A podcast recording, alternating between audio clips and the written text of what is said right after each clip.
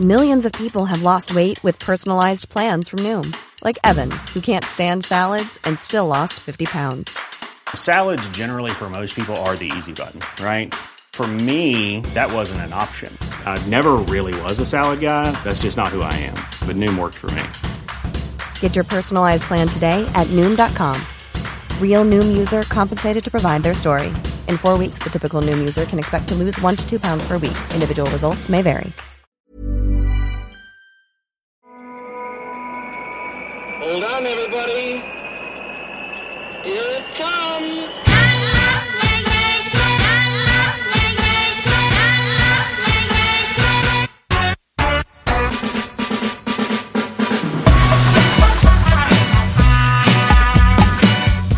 Le podcast des cyclistes aventuriers, épisode 106, ici Richard Delhomme. Aujourd'hui, j'ai l'immense plaisir de parler avec Joe Grant. Joe, c'est un ultra-trailer de haut vol, amoureux de la montagne, amoureux du Colorado où il vit, et toujours amoureux de la France où il a grandi et étudié. Et également un amoureux du vélo et spécialement du bikepacking. Joe, c'est un premier UTMB en 2009 avec une 20e place en 26h07, deux podiums sur la Hard Rock 100, une traversée des États-Unis à vélo, deux fois le Colorado Trail à pied et à vélo, une tournée des sommets du Colorado à plus de 4000 mètres à pied et à vélo, et je pourrais continuer comme ça jusqu'à demain sans même me fatiguer. Dans la newsletter de cette semaine, si ce n'est pas déjà fait, abonnez-vous, c'est gratuit et c'est instructif. Outre ce fantastique épisode de 2h25, vous aurez la présentation de la Northwesta Track chez mes amis d'Inschnor. Également un récit de Vincent sur la GTB ou comment acheter un nouveau vélo en cours de route. Et enfin un retour historique sur la défunte Trans-Iowa, grand-mère du gravel moderne. Et sans plus attendre, donc, Joe Grant.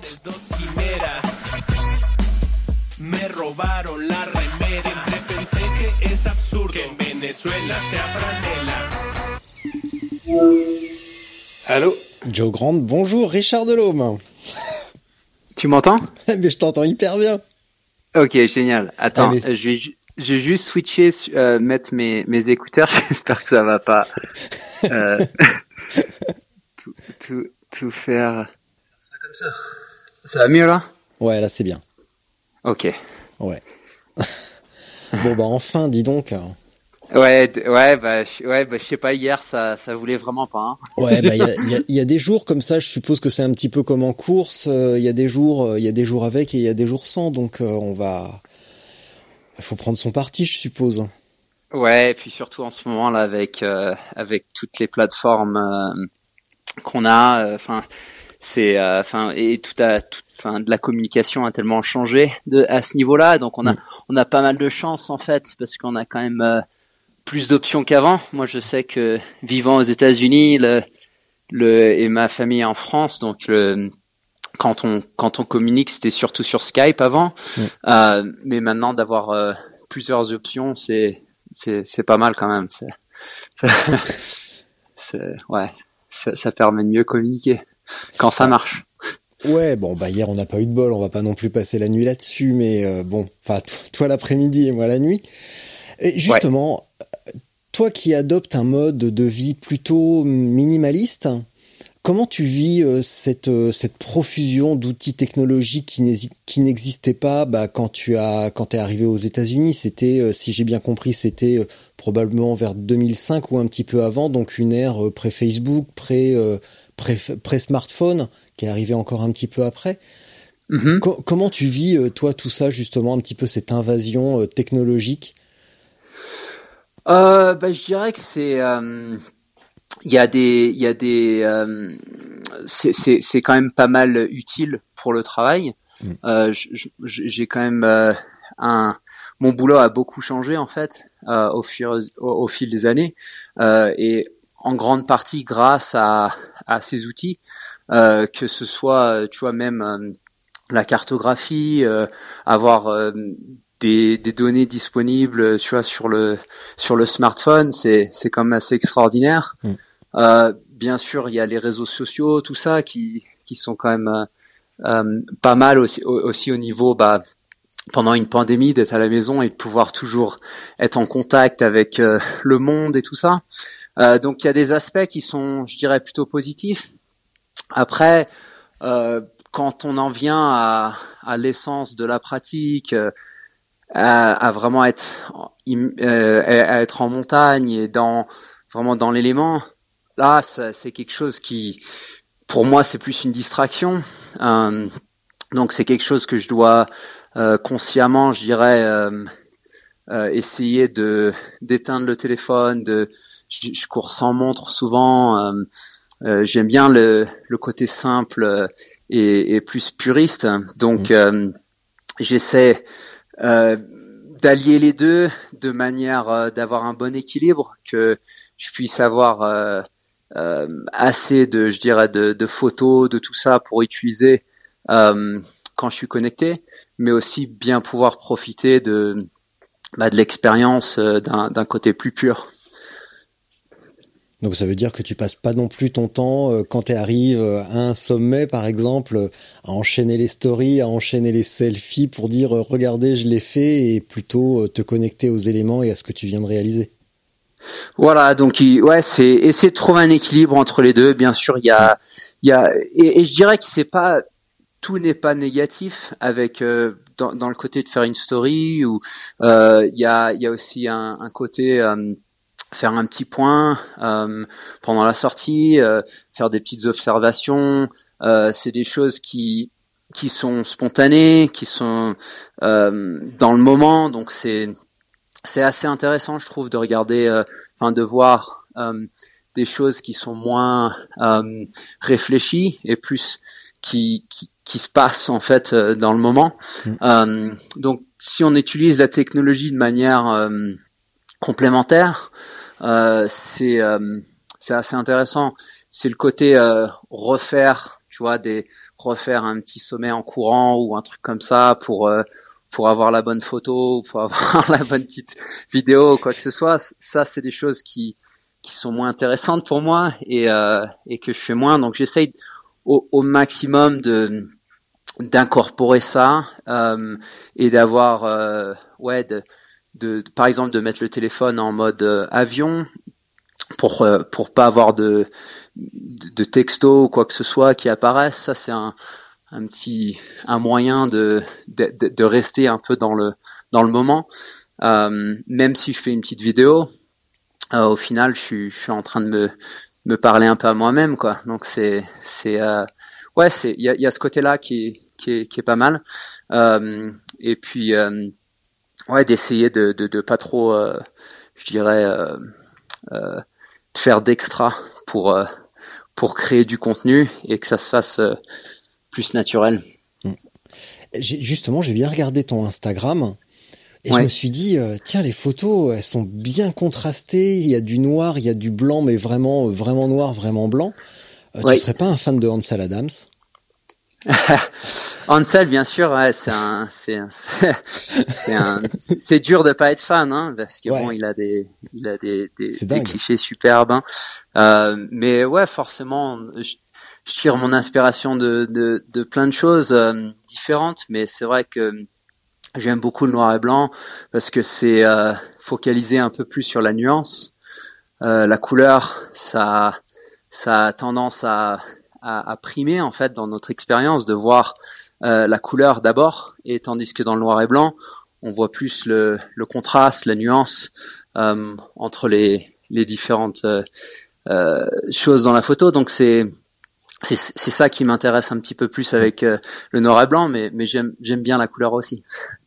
Et ça t'impressionne pas quand même ce qu'il réalisait le, le, Hansel Adams à la chambre avec une méthode de développement euh, super précise pour euh, pour mhm. conserver les hautes lumières, alors qu'aujourd'hui bon on a des appareils vraiment monstrueux et c'est mhm. quand même difficile d'obtenir cet équilibre et d'obtenir bah, le, le, rendu qu'il avait sur euh, sur Yosemite. Tout ça, c'est quand même super. C'est quand même super impressionnant. Ouais, et la qualité euh, technique qu'il avait était vraiment de, ça partait de, de, de la composition, de faire la photo, jusqu'au développement et euh, même à, à, la mise en galerie, tout ça. Donc il y avait vraiment un procédé qui commençait par la photo au début, mais qui qui a il a tout le concept un peu en, en tête pendant qu'il est en train de, de créer euh, créer sa photo. Donc il y a il y a une, vraiment une vision d'ensemble et une, une technique d'ensemble sur tous les aspects, surtout quand il, il imprime des, des, des photos de, de des très grandes photos. Euh, ça, c'est assez difficile à faire. il avait tout un, un, un système avec un développeur sur des sur des sur des rails de, de train, tout ça. Donc c'était c'était euh, très, euh, enfin il était très en avance. Et il a beaucoup poussé ce ce ce côté, euh, je dirais professionnel du début jusqu'à la fin de, de, de vraiment ici on a on dit shoot to shoot photographs mm. et donc c'est c'est vraiment de ou, ou, to take photographs donc l'idée de prendre et, et lui lui c'était plus un make make photographs donc vraiment l'idée de, de, de, faire, de créer euh, la photo euh, du, du, début jusqu'à la fin. Hmm. Et t'es un petit peu essoufflé, c'est l'altitude qui fait ça? Non, j'ai un peu froid. il, il, neige, il neige dehors et je suis dans le, je suis, je suis en bas là parce que j'ai la meilleure réception. Euh, ah. Et et je suis, je suis dans, je suis dans une, une pièce qui est, qui est, assez gelée en ce moment. Donc je suis désolé, je suis un peu, euh, je suis en train d'essayer de me réchauffer là. J'ai trouvé un, j'ai trouvé une petite couverture. Oh. mais, euh, mais, je suis désolé de te mettre dans une situation pareille. Non, non, pas du tout. Non, c'est juste que on a le temps est un peu euh, est en train de décider ce qu'il fait entre le printemps, l'hiver. Hier il faisait chaud, aujourd'hui il neige, donc c'est un peu euh, cette euh, entre saison là qui. c'est un peu aléatoire, donc ça, ça va, ça vient. Et t'es toujours à parce qu'en fait. Euh, toute la partie biographie, né en Angleterre, etc. je l'aurais précisé rapidement dans l'intro de l'épisode, donc c'est juste pour gagner un petit peu de temps finalement et qu'on puisse parler de plein d'autres choses. Est-ce que t'es es mhm. toujours à t'es toujours à Gold Hill? Non, j'habite à Durango maintenant, dans, ah. dans le sud euh, du Colorado, donc c'est le sud euh, sud-ouest, euh, dans une zone qu'on appelle les Four Corners, euh, donc les ces quatre États en fait qui sont très proches. c'est les quatre coins en fait qui sont qui se rejoignent dans cette zone du ouais du sud-ouest du Colorado. Mm. et ma femme enseigne à, l'université ici. Euh, et donc, elle a, elle a euh, pris ce poste il y a deux ans. Mm. Et, euh, et, donc on a déménagé de, de Gold Hill euh, à ce moment-là. Mais j'ai toujours beaucoup d'amis et de contacts avec avec le Nord. c'est pas un territoire ennemi non plus. Donc et c'est comment là où tu es? Parce que si je, encore une fois je me suis bien documenté quand même. Et c'est c'est carrément le Far West, Gold Hill. On dirait on dirait un épisode de Retour vers le on dirait Retour vers le futur 3 en fait. Ouais, bah c'est pas, c'est vrai que c'est ouais, ça, ça, ça c'est, c'est très différent de, bah, je dirais de la France et, et certainement de, de, de la grande ville. Mais tu vois, Boulder, c'est à, c'est à 20 minutes de Gold Hill. Mm. Euh, donc euh, Gold Hill, c'est une des premières villes euh, minières, au, donc des mines d'or euh, dans le Colorado. Et, euh, et donc, bah, il y a toujours ce, ce côté charme les, les, les, cabanes en bois, tout ça, euh, les routes en terre et tout. Euh, ici, euh, à Durango, c'est assez similaire. là où je vis, pas, il n'y a pas le, il a pas le petit village comme il y avait à Goldhill, mais on est sur une route en terre. On est à 2700 mètres, 2500 mètres d'altitude. donc un peu dans les bois. Enfin, ouais, c'est c'est c'est pas mal aussi. on, on se plaît bien dans cette zone là. Bon, ouais, je suis obligé de. Là, tu viens, de, tu viens de me parler de route en terre. Est-ce que euh, à vélo, la pratique, bah, finalement, gravel, s'impose? Ou est-ce que euh, bah, c'est une alternative euh, Est-ce qu'il y a des routes bitumées? Ou est-ce que c'est vraiment juste rouler dans le contexte tel qu'il est et adapter son matériel au contexte? Alors, euh, je dirais que ça dépend un peu des. Le, gravel, c'est énorme ici. Il y a, il y a énormément de, de, gens qui pratiquent. C'est en pleine euh, pleine éclosion, euh, que ce soit dans tous les euh, magasins de sport, enfin de vélo, tout ça. C'est vraiment euh, le gravel et, et, le bikepacking, entre autres. C'est c'est vraiment un, un, sport qui est, qui est en essor en ce moment. Mmh. mais pour moi, personnellement, j'ai plus des sentiers vraiment VTT. Euh, Durango, c'est une ville qui est euh, très connue pour le VTT. Le VTT. Mm. Euh, Et donc on a des super super sentiers. Le, les, les trails sont vraiment très très bien faits pour le pour le vélo et et il y a une différence vraiment entre la je dirais la, la construction de, de, sentiers qui sont spécifiques au, au VTT mmh. comparé à des, des sentiers euh, qui sont utilisés enfin de manière pédestre au début et qui sont euh, où, où tu as le droit d'aller faire du vélo. Euh, mais vraiment c'est il y a on a beaucoup de sentiers qui sont euh, dans le design fait pour faire du VTT et euh, c'est c'est assez extraordinaire. ça, ça, veut dire quoi euh, dans le dans le design fait pour du VTT ça dans dans la bah, difficulté, dans le les franchissements, les trucs comme ça? Il y a ça, mais aussi dans, dans le rythme, dans, dans, les, dans, la, dans la manière où les, les virages sont, sont dans les, ouais, les, les, les, tout le, euh, toute l'esthétique, je dirais, du, du, du, du, sentier est fait de manière à ce que, enfin, avec le vélo, euh, euh, avec le vélo en tête. Donc, euh, quand tu, quand tu descends euh, et tu prends un virage, il y a le virage vraiment accompagne. Euh, enfin, c'est c'est c'est plus facile, je dirais, à rouler euh, et c'est moins saccadé comme comme sentier. Ça a plus un effet, euh, euh je dirais, je sais pas, roulant ou. Mais ça peut être super technique. Mais c'est c'est plus dans la fluidité du design. Euh, que qu'il y a une vraie une, une, une, réelle différence avec un, un, sentier qui est pas exactement fait ou construit par des des gens qui, qui veulent faire du, du vélo dessus. Bah ça passe en gravel quand même ou pas? En gravel, ouais, c'est carrément. Bah le un, un exemple, enfin c'est pas c'est pas vraiment un c'est pas un sentier euh, qui est fait pour le vélo, mais où tu, tu peux faire le vélo. C'est euh, le, le, Colorado Trail, donc c'est un un sentier assez euh, assez connu ici qui, qui traverse l'État du Colorado, donc de Denver dans le nord jusqu'à Durango où je suis dans le sud et ça fait 800 km et c'est 800 km en, single. Euh, et, euh, et donc moi, la première fois que j'ai fait ce, ce, ce sentier, euh, c'est en vélo, c'était en 2015 et euh, je l'ai fait sur un, un, vélo de gravel. et donc euh, c'est possible de faire euh, des sentiers un peu euh, VTT en gravel, mais on va on va en parler parce que je crois que ça t'a ça t'a quand même un petit peu grillé la saison. T'étais déjà grillé avant de avant de partir sur le Colorado Trail et ça t'a achevé si j'ai bien compris. Ouais, ça m'a pas fait du bien physiquement, on va dire.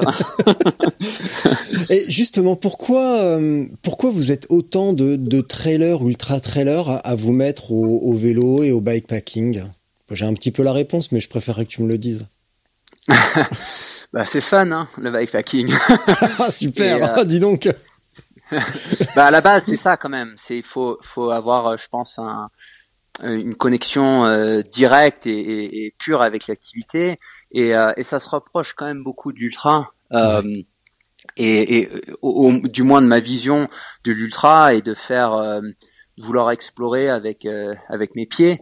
Et là c'est le vélo ça ça permet de d'avoir plus d'équipement plus de ouais d'équipement de nourriture tout ça et de quand même pouvoir rouler de manière euh, assez normal, comme si le vélo avait avait, euh, enfin, il est plus lourd le vélo, mm. mais mais c'est tellement bien fait au niveau des sacs et tout ça que bah on peut faire du, on peut faire des sorties euh, quasi quasi normales, mais mais multijours. Donc ça c'est ça c'est hyper intéressant. Tandis que à pied, bah faut porter le sac et il y a tout ça. Donc c'est avoir, je pense, cette liberté de de pouvoir tout mettre sur le vélo et, euh, et ce côté, euh, ouais, c'est un côté libre qui, est, qui se rapproche beaucoup pour moi de, de la raison pour laquelle je cours.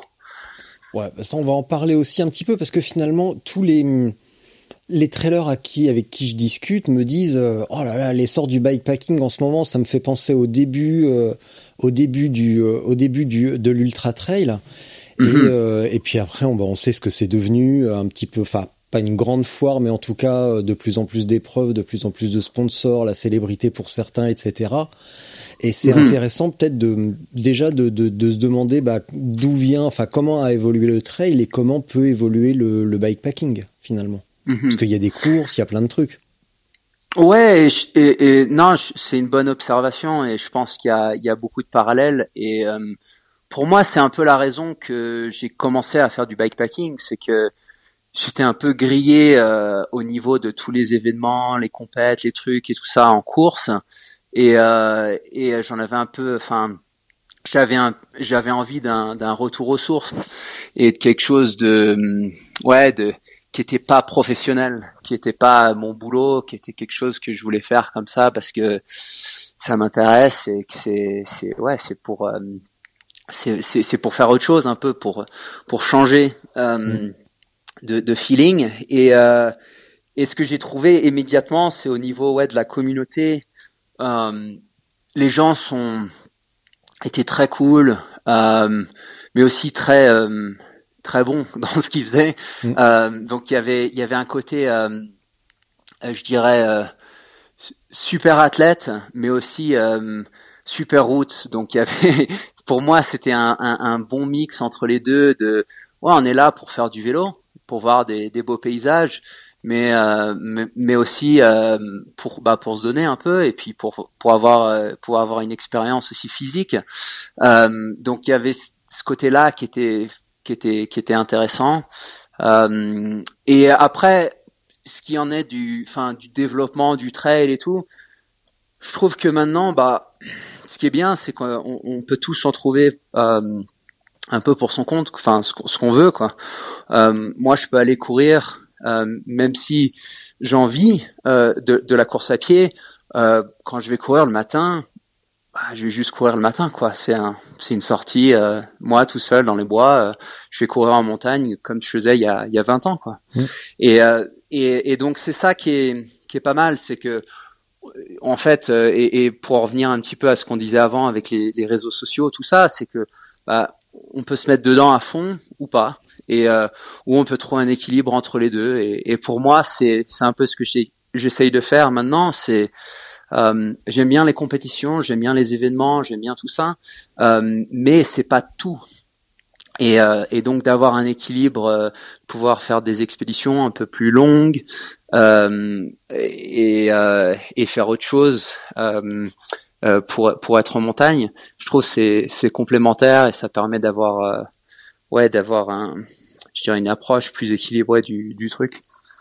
Et ça t'a pas branché depuis parce que bon t'as bon, as fait le Colorado Trail, mais mm euh, mais t'as aussi traversé les États-Unis. Ça t'a pas intéressé depuis de, de participer à des événements plus compétitifs, on dirait, pour voir ce que tu peux valoir? Ou c'est euh, c'est ben vraiment un, un petit peu une soupape? Par rapport au trail non, non, j'ai fait la, j'ai fait la Colorado, le Colorado Trail, donc je l'ai fait. C'était une, c'est une compétition. Enfin, c'est, c'est un peu, euh, c'est un peu différent. C'est comme un off euh, ou, ou, un FKT euh, dans, dans, dans, le monde de l'ultra. Donc c'est un événement qui est pas sanctionné, mais où tout le monde est, est se rejoint à la même heure le même matin et, et on part et on fait en fait on fait c'est une course contre la montre ou contre soi-même et mais il y a d'autres participants et donc à, à la fin on, on, on, a un petit classement, tout ça. Donc euh, moi j'avais fait ça pour euh, ouais la Colorado Trail, c'était un peu euh, il y avait ce côté je venais de passer 15 ans à faire de la course à pied et, et, des, et des courses et des compètes comme ça, donc je connaissais un peu ce, ce monde. Mmh. Donc pour moi de, de m'aligner au, au, départ d'une course pour découvrir le sentier finalement, c'était assez normal enfin dans, dans l'approche euh, que j'avais, j'étais habitué à, à avoir ce, ce genre de paramètres. Et donc l'année la, la, d'après, j'ai fait l'Arizona Trail dans, dans, le même dans le même format. Donc c'est une course euh, non sanctionnée comme ça. Euh, cette, cette course-là, elle est plus longue. Tu traverses euh, tout l'état de l'Arizona euh, avec une traversée du, du, Grand Canyon avec avec le vélo sur le dos, qui est assez extraordinaire. Et euh, donc ça, c'était les, les, deux courses, je dirais, officielles que j'ai fait. Et j'ai adoré. J'ai pris beaucoup, beaucoup de plaisir à le faire. J'ai beaucoup appris. Euh, c'était vraiment, vraiment bien. Euh, mais en même temps, c'est, je sais pas, la course, c'est pas le seul environnement où on peut apprendre quelque chose sur soi, où on peut se pousser, où on peut aller rechercher ses limites et être être tout seul dans les bois avec son vélo. c'est une expérience qui est aussi assez intéressante et, et, et que j'aime beaucoup. Ou alors faire des sorties plus relax euh, en bikepacking euh, qui est pas forcément juste euh, pour aller faire les courses mais mais faire des sorties avec mes amis aller camper tout ça ça, ça c'est aussi un peu l'essence du du truc donc j'essaye de de trouver un équilibre avec tout ça de de donner dans des efforts plus poussés à, à, certaines périodes de l'année et puis d'avoir d'autres périodes où, où, où c'est plus c'est plus juste pour le fun quoi mm. Et mm. t'avais, t'as, tu, comment s'est passée ta transition? Enfin, ouais, on l'a dit tout à l'heure, on, y reviendra après. T'as as traversé les États-Unis, donc c'est, euh, ça te donnait quand même une petite base de, de bons cyclistes. Mais quelle différence t'as noté entre toutes les épreuves que tu as pu faire à pied et passer 18, 20 heures, 22 heures sur ton vélo euh, par jour? Qu'est-ce qui est le plus dur entre les deux, si on peut donner une un ordre de difficulté? Ben, je dirais que le le il y a l'assistance mécanique sur le vélo. Donc euh, en descente, euh, tu es en roue libre. Tu et euh, donc c'est un, un, un, peu gratuit la descente en vélo. Mm. Tandis que bon, il y a, y a, forcément un, un côté physique hein, et surtout avec les vélos sur lesquels je roule, moi c'est tout en rigide, donc y a euh, le choc, c'est moi qui l'absorbe, donc euh, c'est pas forcément hyper euh, je dirais euh, bien pour le corps, mais il y a, y, a, la différence, c'est quand même au niveau de l'impact. la course à pied, c'est beaucoup plus, c'est beaucoup plus dur sur le corps et, et, et, cet impact accumulé surtout sur des longues distances.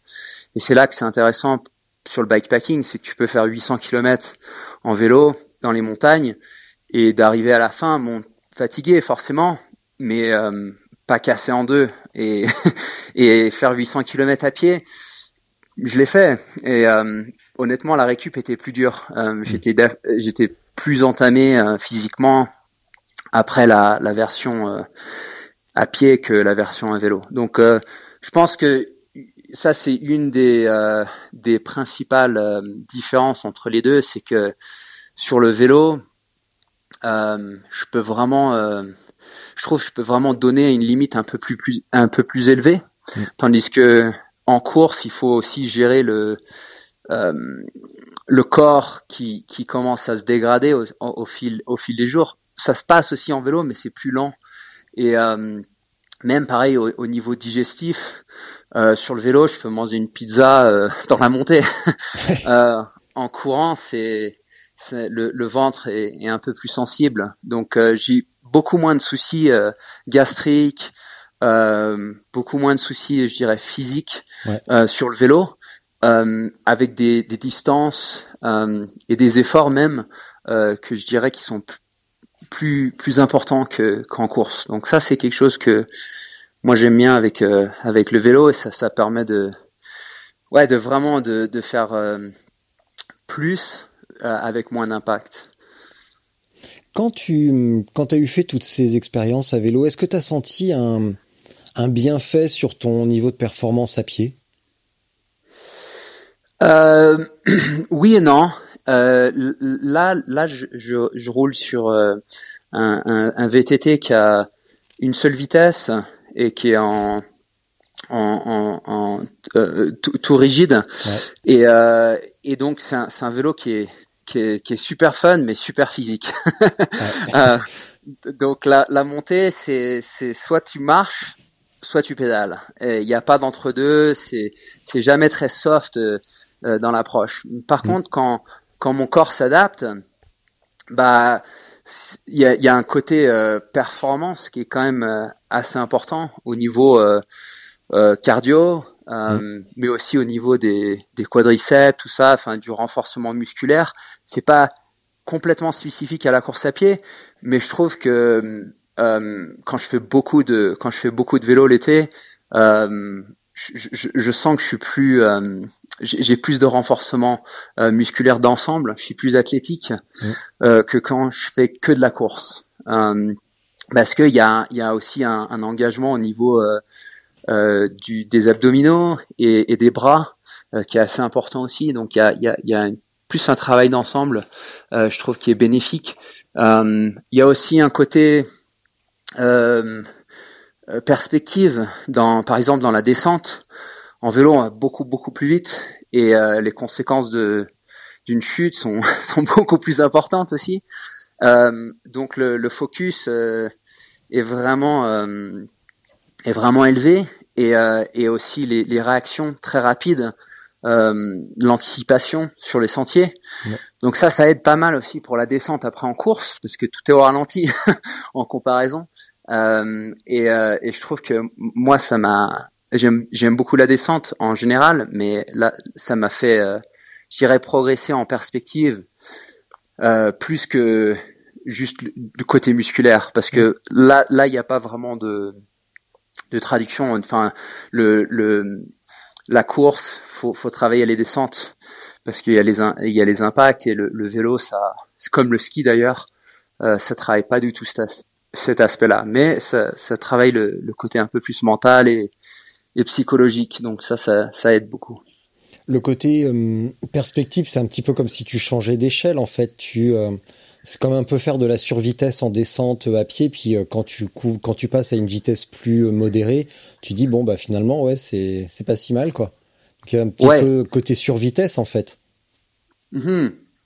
Il y a aussi un côté, je dirais observation. Il y a t'as as, l'impression que parce que tu vas plus vite, que tu vois moins de choses, mais en fait c'est il y a, y a, plus de fluidité en fait dans le dans la perspective et et, et j'essaye de prendre plus d'informations en compte, mmh. mais de manière plus rapide. Et, et, et pour faire ça bien, faut moins réfléchir parce que la, la réflexion en fait elle, elle est elle est pas assez rapide, c'est trop lent.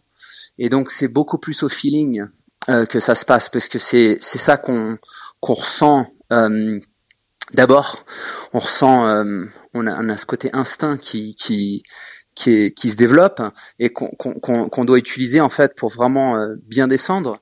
Et euh, et, euh, et, quand on y réfléchit trop, et eh ben c'est là qu'on fait des erreurs. Donc ce côté, nous on dit disconnect the brain, on, on, on, dit pareil, T'inquiète, ouais, voilà. on débranche la tête et, euh, et, et, et, en fait tout se passe mieux. Ouais. et, et, donc ça c'est un ça c'est quelque chose qui est euh, c'est euh, c'est important de le travailler je trouve. Et, euh, et il y a plein de manières de de travailler ça et, le vélo et, la descente comme ça moi ça, ça, ça me fait travailler beaucoup ça et, ça ça aide au, au niveau de la course. Alors ça me fait marrer parce que cet après-midi j'ai fait un épisode avec une, une jeune fille qui habite au pied du, du Ventoux donc euh, dans le Vaucluse et, mhm. euh, et, elle réfléchit énormément en fait. Elle gamberge, elle gamberge, son cerveau tourne 24-24. Et euh, je lui ai suggéré de lire euh, un livre qui s'appelle Le Zen dans l'art chevaleresque du tir à l'arc. Et c'est exactement ce que ça raconte en fait. Le, la capacité du, de l'archer japonais qui est vraiment, qui maîtrise vraiment son truc, à se détacher de son, de ce qu'il fait pour simplement le faire et arrêter d'essayer de le faire, mais de laisser le truc se faire bah, de manière euh, naturelle, instinctive et de pas essayer de tirer, mais de bah, je sais même pas bien l'expliquer en fait parce que je suis ni japonais ni archer et encore moins zen. Donc euh, je serais bien mal, bien mal engagé pour euh, pour vraiment l'expliquer. Mais c'est un mhm. ouais c'est une c'est une super expérience en tout cas de pouvoir complètement ouais lâcher prise finalement puis laisser l'instinct. Mais ça veut dire aussi qu'il y a quand même un certain niveau de préparation et une maîtrise technique pour pouvoir lâcher les lâcher un peu les gaz comme ça. Ouais, et, et ça, c'est tout se passe dans la pratique, donc c'est la répétition, et c'est pour ça que c'est c'est assez subtil, euh, ce ce qu'on, enfin, d'essayer d'identifier l'expérience, exactement ce que c'est, c'est assez dur de, de décrire ça avec les mots, un peu parce que la réflexion, justement, elle est trop lente pour euh, pour réagir dans le moment, pour vraiment euh, euh, nous servir quand on quand on est en, en, vélo. Et la réflexion est aussi trop lente quand on l'a fait euh, après pour vraiment euh, pour vraiment donner une une, une, une, explication qui est qui est assez riche quoi. C'est comme essayer d'expliquer l'eau.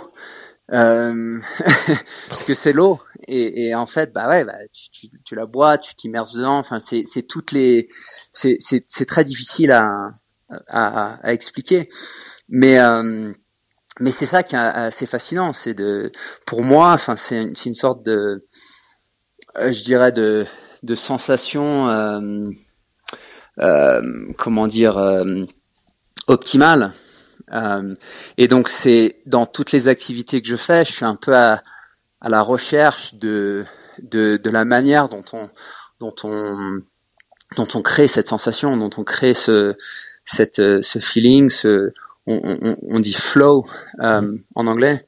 Euh, je sais pas comment on dit en français, mais euh, c'est ouais d'être dans le dans la fluidité quoi. ouais bah ouais c'est la fluidité ouais d'avoir un rythme bah, fluide, de d'éviter euh, bah, les, les entre guillemets les à de d'éviter les d'avoir quelque chose de, de, fluide parce que la, la fluidité amène l'économie et l'économie amène la performance. Donc euh, c'est c'est ça qui, euh, qui qui est intéressant ouais. Plutôt que de toujours vouloir forcer forcer forcer les choses bon ouais bah un exemple pratique c'est tu vois quand quand tu descends en, VTT avec un, un vélo rigide euh, il y, a, y, a, beaucoup de feedback du sentier et mm. euh, il y a beaucoup d'impact au niveau des mains euh, et des, et des avant-bras. Et mais si tu serres le guidon de manière intense, mm. et eh ben tu crées une sorte de résistance, une tension, ouais. et, et, en fait ça ça crée plus de plus de problèmes problèmes. Et euh, donc faut se relâcher, mais bon, faut pas se relâcher trop non plus parce qu'il faut quand même garder une tension et, et, et, garder les mains sur le guidon. Donc il y a une sorte de, c'est assez subtil en fait la différence, c'est d'être relâché, mais aussi d'avoir euh, la force de bien, de bien tenir le guidon et, et, et donc de laisser un peu le vélo euh, euh, euh bouger en dessous de nous, enfin de, de qui, il y a une sorte de réponse en fait au, au sentier qui est pas euh, qui est pas comment tendu, mais qui est plus euh, relâché.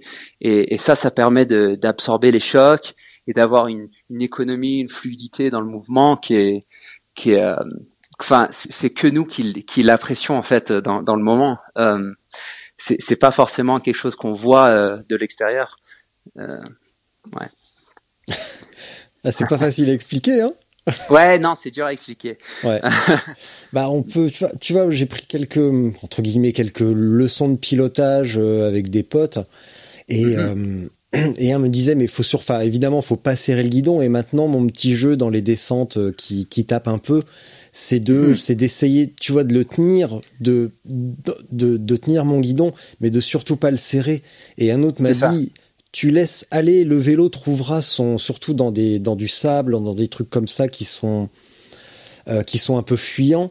Euh, tu, mhm. tu, laisses le vélo faire, euh, bah, finalement faire son chemin et c'est un petit peu au début, c'est un peu intimidant parce que tu te dis, attends, si, si je tiens pas mon, mon, guidon fermement, le vélo il va partir en travers, mais non, en fait. Ouais, c'est ça. la vitesse, le mouvement fait que, bah, on s'en sort toujours.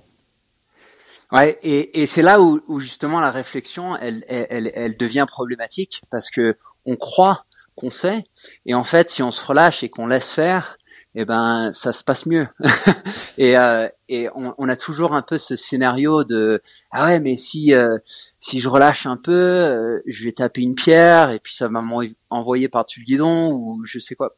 Donc on, on réfléchit trop et euh, et on laisse pas faire les choses et ça ça ouais c'est c'est c'est un peu euh, mais c'est le jeu hein. C'est c'est ça qui est qui est je trouve qui est fascinant avec l'activité c'est de euh, c'est de vraiment euh, de rentrer dans ces dans ces nuances de et, et, et, les moments où justement où tout clique et où vraiment ça se passe bien et t'es là ah ouais c'est bon je l'ai senti là tu vois mm. c'est c'est quelque chose qui est c'est aussi un plaisir euh, vraiment personnel intime qu'on a. Et, et pour moi c'est ça un peu enfin quand, quand je parle d'essence, de tout ça, c'est vraiment, euh, c'est pas une, il n'y a pas une validation extérieure. C'est mm. une sensation qui est unique à, à, la personne qui est en train de l'avoir. Et si cette sensation, elle est, elle est, euh, elle est forte, elle est, elle est, elle est vraiment bonne, bah, faut la poursuivre. Quoi. Et, pourquoi tu t'es mis au single speed? Euh, bah un peu, tu vois, dans ce côté, euh, comme tu m'as tu m'as dit, comme tu as dit au début, que je suis un, j'ai un peu cette perspective minimaliste. C'est, c'est dans, c'est un peu dans cette esthétique-là, d'avoir un, un, un, vélo très simple, euh, qui et, et de, d'en fait euh, de de vraiment me perfectionner moi plutôt que de de de me comment euh, euh chercher des d'avoir le vélo pardon? Chercher des artifices avec le dérailleur les suspensions tout ça? Ouais j'aime beaucoup aussi tout ça mais c'est vrai que ça c'est des aides euh, et, et c'est pas forcément mauvais hein, c'est juste que tu as une certaine expérience sur un, un single speed qui est très il euh, y, a, y, a, y a pas de distraction. Il n'y a pas de en fait quand quand je suis sur le sentier euh, je pense plus au rythme et quand est-ce que je vais mettre le coup de pédale euh, plutôt que quand est-ce que je vais changer de vitesse. Donc ça change euh, la perspective de du terrain et euh, du sentier et de vraiment d'essayer de de rouler avec et, du, et, et plutôt que de dire ah mais j'ai pas la j'ai pas la bonne vitesse pour ça c'est c'est de s'adapter et dire ouais mais en fait si j'utilise le sentier de manière à, à, être le plus économique possible dessus bah j'ai euh, il y a une aide naturelle. Et j'aime bien ce ce côté euh, épuré du vraiment c'est le vélo euh, le vélo simple à l'état pur quoi. Et euh, et aussi en bikepacking il y a un côté pratique c'est que bah, il y a moins de choses à casser. Donc il y a, y a moins de problèmes techniques qui qui se passent parce que bon moi j'ai cassé la, la suspension euh, euh, j'ai eu des problèmes avec euh, des dérailleurs des trucs enfin tout ça. Et et c'est pas que le single il, il peut pas avoir de de, de problème mais il y en a moins. Et euh, donc t'as les pneus t'as la chaîne et puis c'est c'est à peu près tout quoi. Et donc et donc ça c'est un côté qui est qui est qui est quand même vraiment avantageux, surtout dans des endroits euh, euh lointains ou compliqués, enfin, qui sont où il n'y a pas beaucoup d'aide et il faut vraiment que je sache réparer mon vélo moi-même et que je puisse le réparer moi-même. Euh, je, je, trouve qu'avoir moins de, ouais, ça, ça permet d'avoir moins de moins de problèmes. Euh, J'aimerais bien revenir au trail un instant. Et mm-hmm. euh, tu as parlé de, de la rupture, enfin j'aimerais bien parler de la rupture entre, euh, je crois que c'est sur ton premier UTMB, la rupture entre la, les victoires de Marc Olmo et l'arrivée de Kylian Jornet. Mm-hmm. Qu'est-ce que ça a changé dans le monde du trail en matière de, en termes de, de notoriété, de d'image du trail, de préparation? Euh, Qu'est-ce que ça a changé en fait euh, bah, C'est l'arrivée de, de, jeunes coureurs ultra performants par rapport à un Marco Olmo euh, âgé, on peut le dire -hmm. peut-être? Mais ultra performant aussi. Je dirais. Oui, bien sûr. Ouais, je dirais que c'est. bah, pour moi, la, la, perspective, si tu veux, elle est. je, je, peux la voir maintenant en regardant en arrière, mais à l'époque c'était juste bah, l'âge qu'on qu'on a quand Kylian était était avait 19 ans à l'époque. Euh, et euh, moi je crois que j'en avais euh, 23 24 je, je, sais plus exactement mais bon on était ouais pas pas très vieux.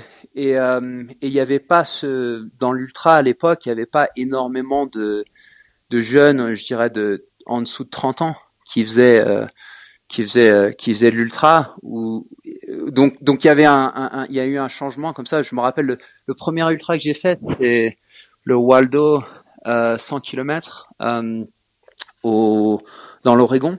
Et ça c'était en 2007 et, euh, et j'avais je crois 22 ans ou 23 ans. Et je me rappelle sur la liste il y avait un autre gars qui avait le même âge que moi et après je crois que tout le monde tout le reste avait euh, plus de 30 ans et, euh, et donc j'ai rencontré ce gars avec qui je suis toujours pote d'ailleurs, euh, parce qu'on avait le même âge et que bah, à l'époque c'était euh, moins moins commun d'avoir euh, des jeunes qui faisaient qui faisaient l'ultra. Bon maintenant c'est euh, ouais il y a y a y a tout le monde de tous les âges qui s'y mettent et et ça je, je sais je sais pas enfin il y a, y a, plus d'énergie peut-être, il y a plus d'événements, il y a plus de gens qui ça se popularise tellement que euh, ouais, c'est c'est normal. Je pense qu'il y a une une une plus grande brochette d'âge en fait de, de gens qui, qui, qui veulent faire de l'ultra, mais euh, je sais, je sais pas. C'est quoi ta question exactement? Je, je, je, m'égare un peu sur sur la réponse. euh, la, la, rupture, en fait, qu'est-ce que ça a changé sur la sur la notoriété du trail ou sur le, le niveau des performances euh, entre bah, un coureur assez âgé, mais quand même, comme tu l'as dit, performant. Il suffit de regarder mhm. son, son palmarès et son bah même son, son mode de vie en général donc il n'y a pas de il y a, y a, aucun problème là-dessus et puis l'arrivée de coureurs bah, comme toi comme euh, bah, comme d'autres beaucoup plus jeunes et mhm. de, de, de, voir une activité finalement dominée par des, des personnes plus âgées, très endurantes, et de voir arriver des jeunes peut-être plus tentés par la vitesse, mais pourtant aller euh, vers de l'ultra. Bah, il y avait, il y avait certainement un style. Euh, Olmo, c'était pas le bon exemple parce qu'il avait un style euh, quand même très minimaliste, mais euh, il y avait quand même ce style, euh, tu vois, plus, plus ouais, comme tu dis, vitesse, course. Vraiment, on est sur mmh. des épreuves qui sont longues d'ultra et, et de considérer ça moins comme des expéditions et plus comme vraiment une course. Et donc cette année-là, Kylian avait il a rien pris quoi. Il a juste pris le, le vraiment le minimum du minimum du matériel obligatoire et euh, et il y avait un changement un peu de d'image de, de ou de perspective sur la distance euh, et dire que bah on peut faire la course en montagne euh, sur euh, sur 160 bornes plutôt que juste sur des courses euh, de marathon ou, ou, en dessous. Donc il y a, y a un petit un petit changement à ce niveau-là. Je dirais l'autre changement, c'était en parallèle de bah, du développement de l'internet et vraiment de ça, ça a énormément changé les choses au niveau de la, la popularité de de la course. C'est de pouvoir faire des des lives, euh, d'avoir des Twitter, d'avoir des mmh. blogs. enfin, au début, c'était des blogs, mais d'avoir une, une vue, si tu veux, au-delà euh, des magazines. Il n'y en avait pas énormément. Euh, il y avait Ultra Fondu en France, il y avait deux trois autres euh, magazines sur l'ultra, mais c'était pas c'était pas super développé. Et, et, là, d'un coup, bah t'as tout le monde a le micro et tout le monde peut dire ce qu'il veut et peut montrer la course de la manière dont il veut. Donc il y a, y a vraiment un, un développement, je dirais, parallèle euh, avec les, les, réseaux sociaux, l'internet, tout ça, euh, qui, qui ont fait que bah il y avait il y a ouais il y avait plus de visibilité euh, sur la course que qu'avant. Mm. Bah, c'est un petit peu la même trajectoire sur l'ultra, euh, les courses ultra euh, gravel aux États-Unis finalement, parce que là je me suis pas mal documenté euh, mm-hmm. pour pour reprendre un petit peu l'histoire de la Trans Iowa. Et finalement, ça a été créé en 2004, 2004-2005, au moment où justement on avait cette, bah, c'était encore une fois pré-Facebook et pré-smartphone, enfin pré-réseaux sociaux tels qu'on les connaît maintenant, ils existaient avant déjà, mais tels qu'on les connaît maintenant. Et ça a hmm. été vraiment, tu vois, ce que les gens attendaient à ce moment-là et la manière de pouvoir le communiquer. Jusque-là, c'était des flyers un peu quasiment du porte-à-porte. mais hmm. euh, mais du jour au lendemain, ils pouvaient mettre un message sur un forum. On organise on organise telle course euh, dans l'Iowa, 300 miles, et euh, ça a été plein en, en deux jours quasiment. Et ça a duré euh, comme ça pendant 15 ans. Et c'était vraiment peut-être quasiment le, bon truc au bon moment que les gens attendaient finalement. Bah, ce qui est le cas pour la plupart des, ruptures d'ailleurs, euh, comme, mhm. comme Facebook aussi d'ailleurs. Hein. c'est, euh, c'est ce que les gens attendaient à ce moment-là. Si ça se passait aujourd'hui, peut-être que ça ne fonctionnerait pas.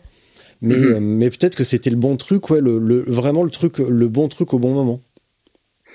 Ouais, je pense qu'il y a de ça. Et puis aussi le, enfin je pense que la, c'est pour ça qu'il y, y a, une sorte de, de, clash un peu maintenant avec les événements qui, qui deviennent de plus en plus grands et de plus en plus euh, commercialisés et tout ça, parce que c'est loin en fait de cette image qu'on avait de de la petite course en montagne euh, ou euh, ou de la course gravel ou je pense mm. même à une course comme comme la hard rock ici où c'est toujours 150 coureurs qui font qui font la course. C'est une course de de, de nom qui est aussi euh, aussi connu que, que l'UTMB. Euh, mais les courses de l'UTMB, c'est 10 000, c'est 10 000 coureurs.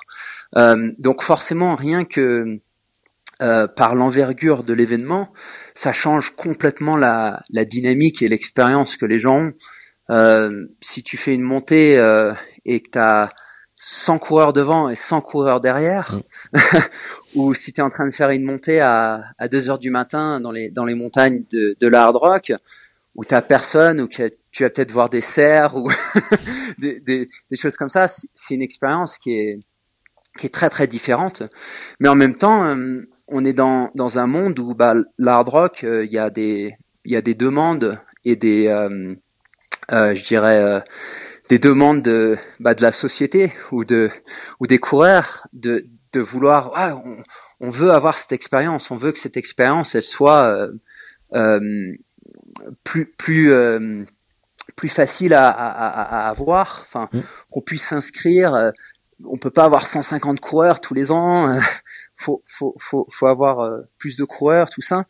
Mais en même temps, enfin, tu peux pas avoir cette expérience avec plus de gens. Ça, ça change complètement le, la dynamique de l'événement. Euh, donc, je vois sur les grandes courses comme ça, c'est c'est devenu quelque chose de pas forcément de, de, de mal. Hein. Il y a 10 000 gens, 10 000 personnes qui qui sont là pour courir. C'est quand même assez extraordinaire. Euh, mais c'est quelque chose de très différent de de de, l'origine un peu euh, tu vois, de, de, de l'ultra ou de, ouais, de ces aventures. Et, je pense ça revient un petit peu à ce que tu disais entre, entre Marc Olmo et, et Kylian et ce changement. C'est que, il euh, y a, y a, c'est un peu le, le, départ du côté route et, on rentre dans une ère plus professionnalisée, plus commerciale tout ça. Pas forcément les acteurs qui, qui, en font partie, mais euh, juste l'ensemble de la société euh, avance dans cette direction. Pourquoi les, bah, je suppose que les, organisateurs de la Hard Rock 100, euh, c'est une décision consciente de limiter à 150 coureurs. Est-ce que tu connais les mhm. raisons de cette, euh, de cette décision? Pourquoi limiter et ne pas bah, céder mhm. aux sirènes justement des méga sponsors et d'en faire un monstre? Alors il y a des il y a des autorisations au niveau des des, des parcs, enfin mmh. des, des forêts, tout ça. Donc il y a des il y a des limitations, des limites qui sont là euh, fixées. Euh. Après euh, c'est pas donc il y a il y a des je dirais l'environnement c'est peut-être le, le plus grand euh, enfin la, la plus grosse considération pour pour garder la course à 150 coureurs parce que c'est dur de de se garer de enfin il y a c'est beaucoup de c'est beaucoup de pression sur euh, sur les petits des écosystèmes assez fragiles.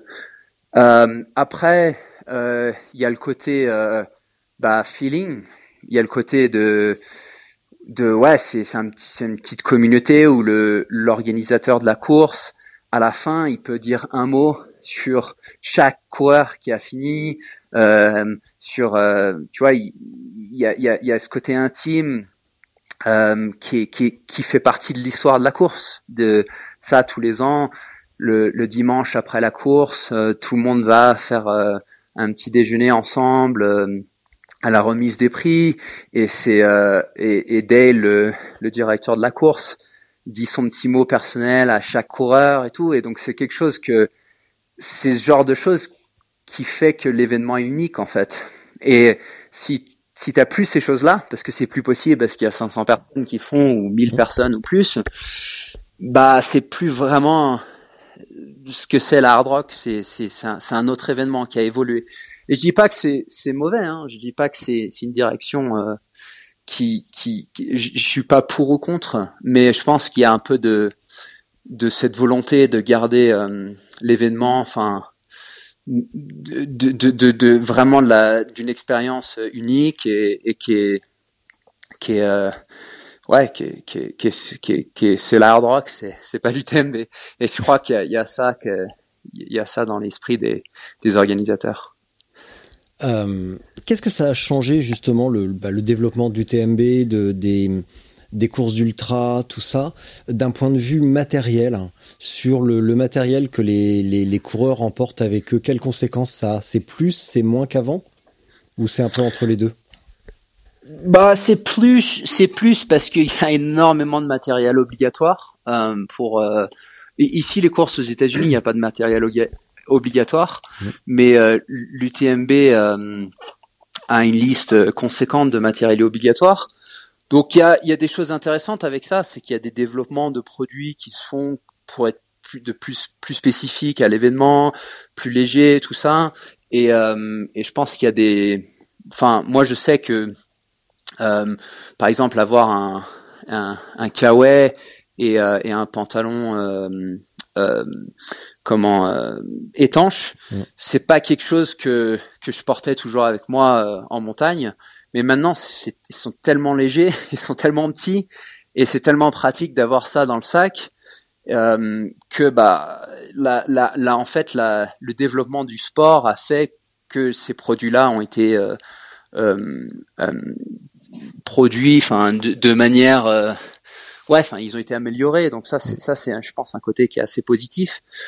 Euh, après, il y a toujours le côté hyper commercial aussi, hein, et, et de d'avoir toujours des des euh, d'autres matériels qui, qui est pas forcément nécessaire enfin de, tout ça qui est qui est un peu plus enfin après ça c'est un peu plus compliqué euh, mais moi je pense que dans l'ensemble ça a quand même fait progresser l'activité mm. euh, et, euh, et ça a quand même beaucoup apporté au niveau euh, au niveau de la qualité de, de l'expérience et que ouais ça, ça c'est un côté je pense qui est, qui est quand même hyper positif est-ce que tu pourrais être performant?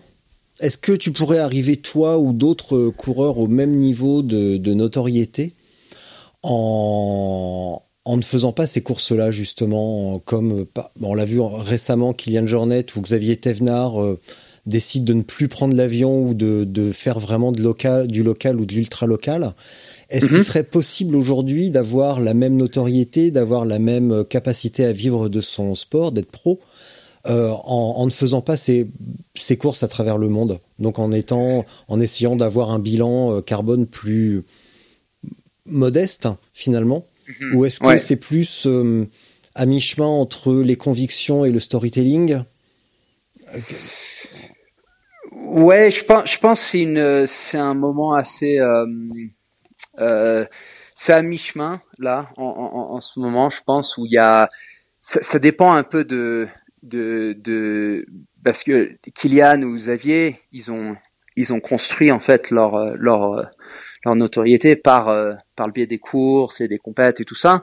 Mmh. Donc après il y a il y a hum, plus de liberté une fois que que ils ont ce statut en fait de, de pouvoir faire des projets euh, différents et, et, tout ça de, de partir, euh, je dirais, de, de se construire euh, toute cette image, toute cette notoriété de, euh, en restant euh, uniquement, enfin, dans chez soi. Euh, je pense que c'est possible, mais vraiment, faut être, faut être assez créatif. Faut vraiment, parce que c'est une, c'est une sorte de, tu dois tout, tu dois tout créer toi-même tu vois, dans cette situation-là.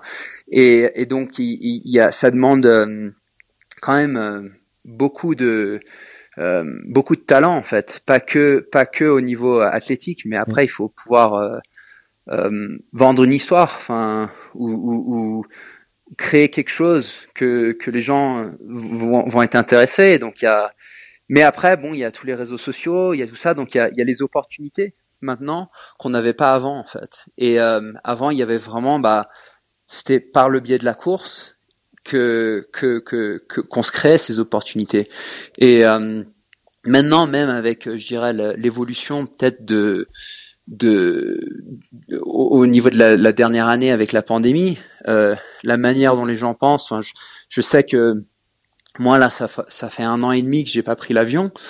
Euh, c'est quand même très différent de ce que je faisais avant, euh, d'il y, a, y a deux ans, où, où, où, où, je, où je voyageais beaucoup. Et c'était c'était à l'époque, bah, c'était si j'ai un voyage, par exemple, en Thaïlande pour aller euh, faire des, des, des, des, cliniques et tout ça de coureurs, euh, euh des présentations le soir, euh, faire des courses, machin.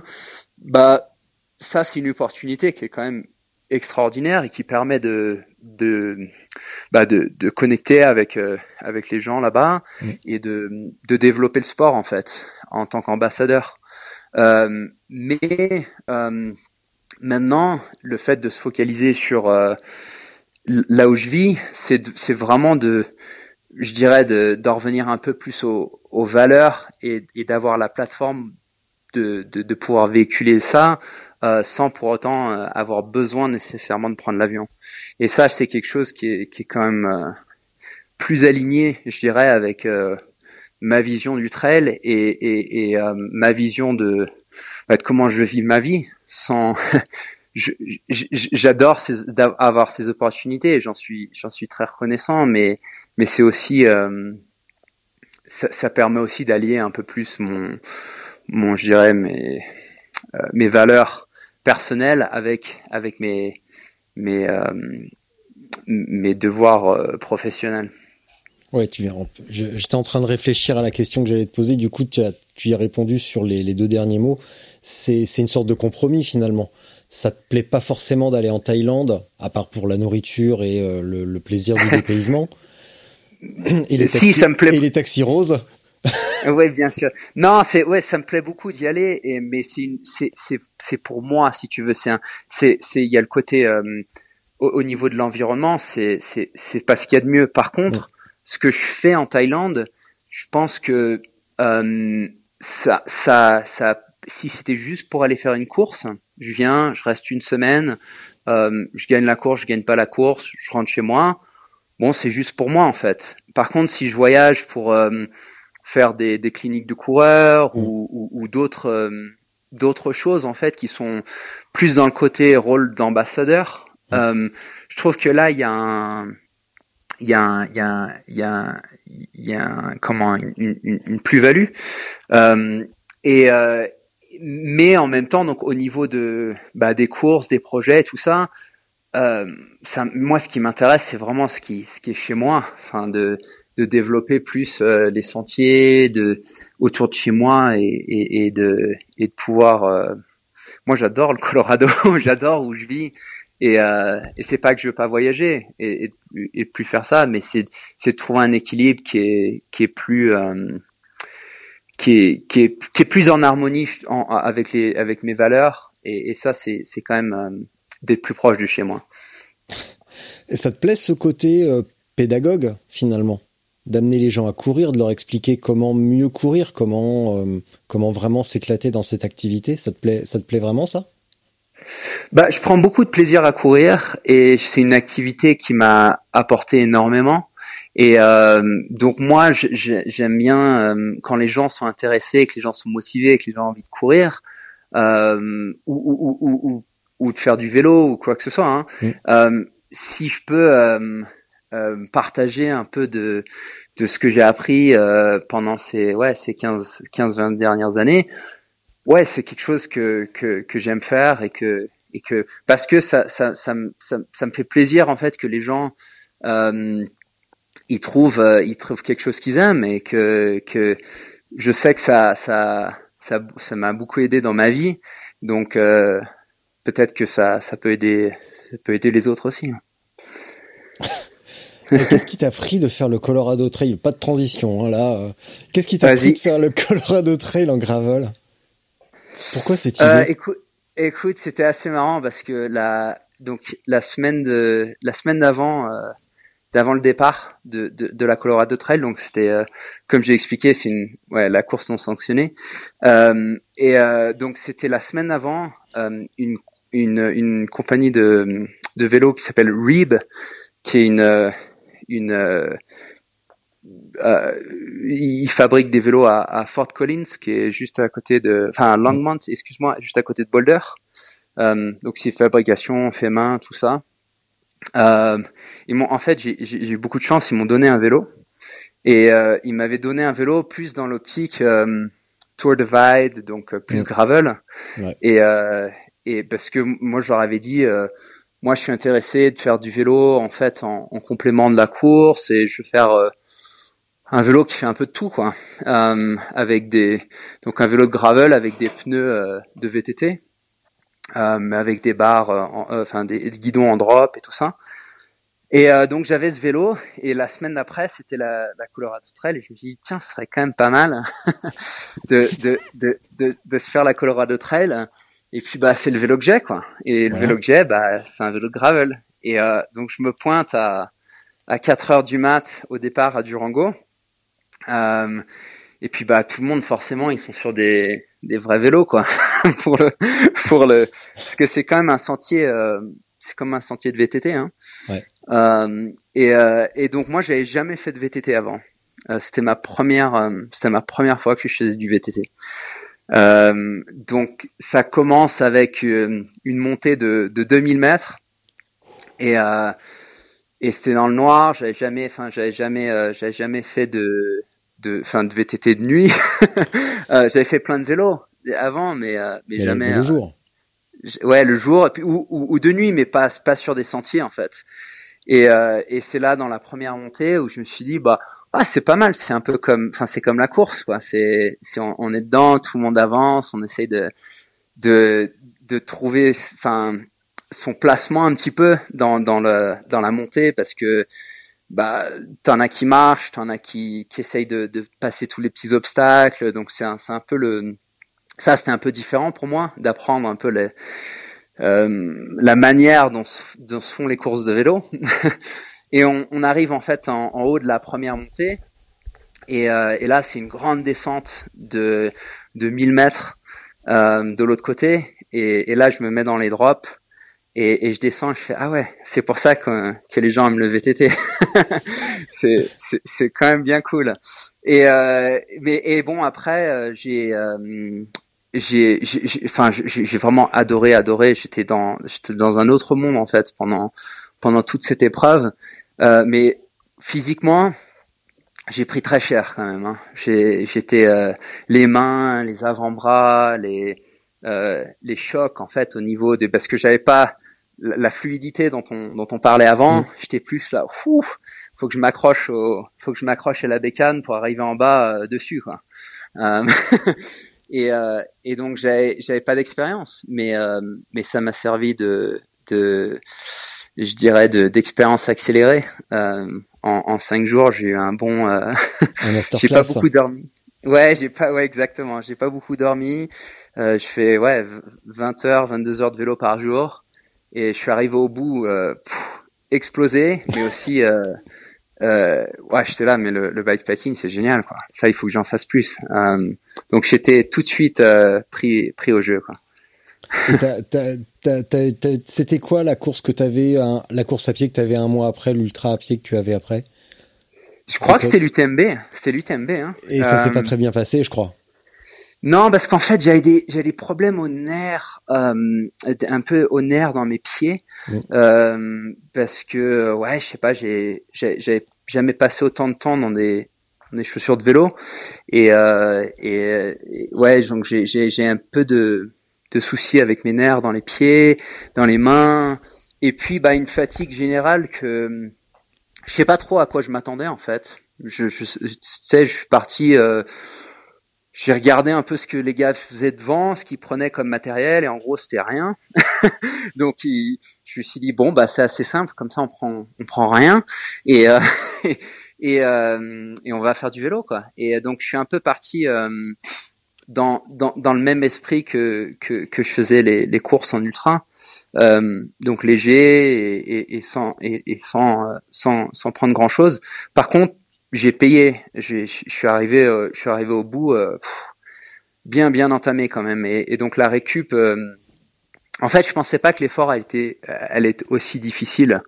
Euh, je savais pas vraiment à quoi m'attendre, mais je savais pas que ça allait être aussi dur. Euh, et après, en fait, les années qui ont suivi et, maintenant, j'ai beaucoup appris à, à mieux gérer, à, à, à, être un peu moins agressif dans la manière dont je roulais euh, sur le vélo pour me reposer dans des, dans des les endroits où ouais où c'est où on peut et puis puis de pousser un peu plus dans d'autres endroits des, des, choses comme ça enfin c'est je, je, dirais que le plus dur, c'était d'apprendre un peu le rythme. Et, et, le rythme est un peu différent sur le vélo que que que, que en course. D'avoir cette vue d'ensemble. Bah, d'avoir cette. Euh, en fait, je, il y a une chose qu'on fait sur l'ultra, c'est de se projeter euh, vers le. Donc par exemple sur une course comme l'UTMB, faire le tour de faire le du Mont Blanc, euh, c'est d'arriver à, calquer l'effort avec la projection euh, relative de la durée en fait que ça va prendre. Donc par exemple là sur un UTMB on dit bon ça en gros ça va prendre un jour. Voilà. C'est, c'est en gros c'est 24 heures quoi. Euh, un peu plus, un peu moins en fonction de si ça va bien ou pas. Mais euh, c'est, c'est ça, c'est un jour. Et là sur une sur une course comme la Colorado Trail, je sais pas combien de temps ça va prendre. Euh, mais euh, je regarde euh, le record, il est il est sur quatre jours, il fait il, fait ça en quatre jours et, et le dernier fait ça en sur cette course, je dirais 10, 11 jours, un truc comme ça. Donc c'est quelque chose entre 4 et 11 jours. euh, et ça, c'est un peu dur à, à gérer en fait l'effort et de comprendre. Euh, euh, ouais, est-ce que je peux pousser un peu plus là? Est-ce que je devrais me reposer? Est-ce que je donc donc de gérer un effort euh, conséquent sur une période plus longue et ça c'était euh, ça c'était un, un, quelque chose d'un peu nouveau pour moi. Et, et surtout que c'est sur un c'est sur un vélo. Donc comme j'expliquais avant au niveau de l'impact il y a moins d'impact. Mais bon ça veut dire qu'on peut aussi en faire plus longtemps. Donc si je fais 22 heures de vélo je fais peut-être 18 heures de course. Et euh, donc j'ai moins de repos en fait sur le vélo. Et peut-être plus en course. Et donc comprendre euh, ce que le corps a besoin pour pour euh, pour fonctionner de manière euh, optimale sur les distances et, et de vraiment de d'arriver à gérer la distance bien, ça ça ça prend plus d'expérience et, et, et donc ça j'ai je continue d'apprendre sur ce sur sur ça. Tu veux dire que même sur une une épreuve comme le, le tort des géants qui se fait sur euh, trois jours peut-être? Mm -hmm. ouais. ouais tu veux dire que ça se, ça se, ça s'appréhende différemment, c'est le de rouler le, le, Colorado Trail ou euh, ou autre sur plusieurs jours, c'est vraiment une expérience plus euh, plus difficile? Il y a beaucoup de parallèles, il y a beaucoup de choses qui sont similaires. Euh, et il y a aussi euh, beaucoup d'expériences qui, qui m'ont servi, par exemple sur un, un, un tort des géants, euh, pour pouvoir ensuite aller faire le Colorado Trail. Ça, c'est, mm. ça c'est certain. Euh, pousser le vélo à, à 2 heures du matin euh, en pleine nuit, euh, ouais, c'est pas bien différent que d'être euh, sur les bâtons en train de tirer euh, deux jours dans le Tour des Géants. Enfin, c'est un mmh. peu le, il y a, y a, des similitudes, c'est sûr, mais euh, mais c'est différent parce que tu dois gérer en fait différents problèmes. Par exemple, sur le sur le Thor, les pieds, euh, l'impact de la descente. Les descentes sont très très longues et euh, donc l'impact de la descente est assez conséquent et, euh, et les pieds, c'est dur de gérer les pieds sur une, une période euh, longue comme ça, surtout s'il y a beaucoup de météo, euh, que les pieds sont mouillés tout le temps, tout ça, c'est un peu plus dur. et au niveau gastrique aussi, avec la fatigue, c'est plus dur de manger. Et, et vu qu'on court, bah ça, ça active plus l'estomac et tout ça, donc c'est c'est un peu plus dur de manger. Et donc, donc tout ça, il y a pas, pour moi, il n'y a pas sur le vélo. Euh, mes pieds, euh, bon, j'avais des problèmes aux nerfs, mais c'est pas quelque chose qui, qui, qui, enfin, qui me fait mal pendant le moment, quoi. C'est plus euh, dans la durée. Euh, et, euh, et donc, en fait, t'as as, différents c'est comment je dirais c'est c'est différents challenges dans les deux, c'est différents impacts sur le corps et euh, comme je disais avant avec euh, bah on peut je peux faire 22 heures de vélo, mais 22 heures de vélo c'est ah, c'est quand même 22 heures de vélo quoi. Et puis tu Donc, recommences le lendemain surtout parce que tu fais un UTMB en 26 heures mais le lendemain euh, c'est repos. Alors que tu fais ça. 22 heures de vélo mais le lendemain tu repars. Enfin le lendemain 2 deux, 3 heures après tu repars. Voilà. Et, et, et le torse, c'est un peu pareil où il y a, il y a ce, tu, tu te reposes quand tu veux en fait. Mm.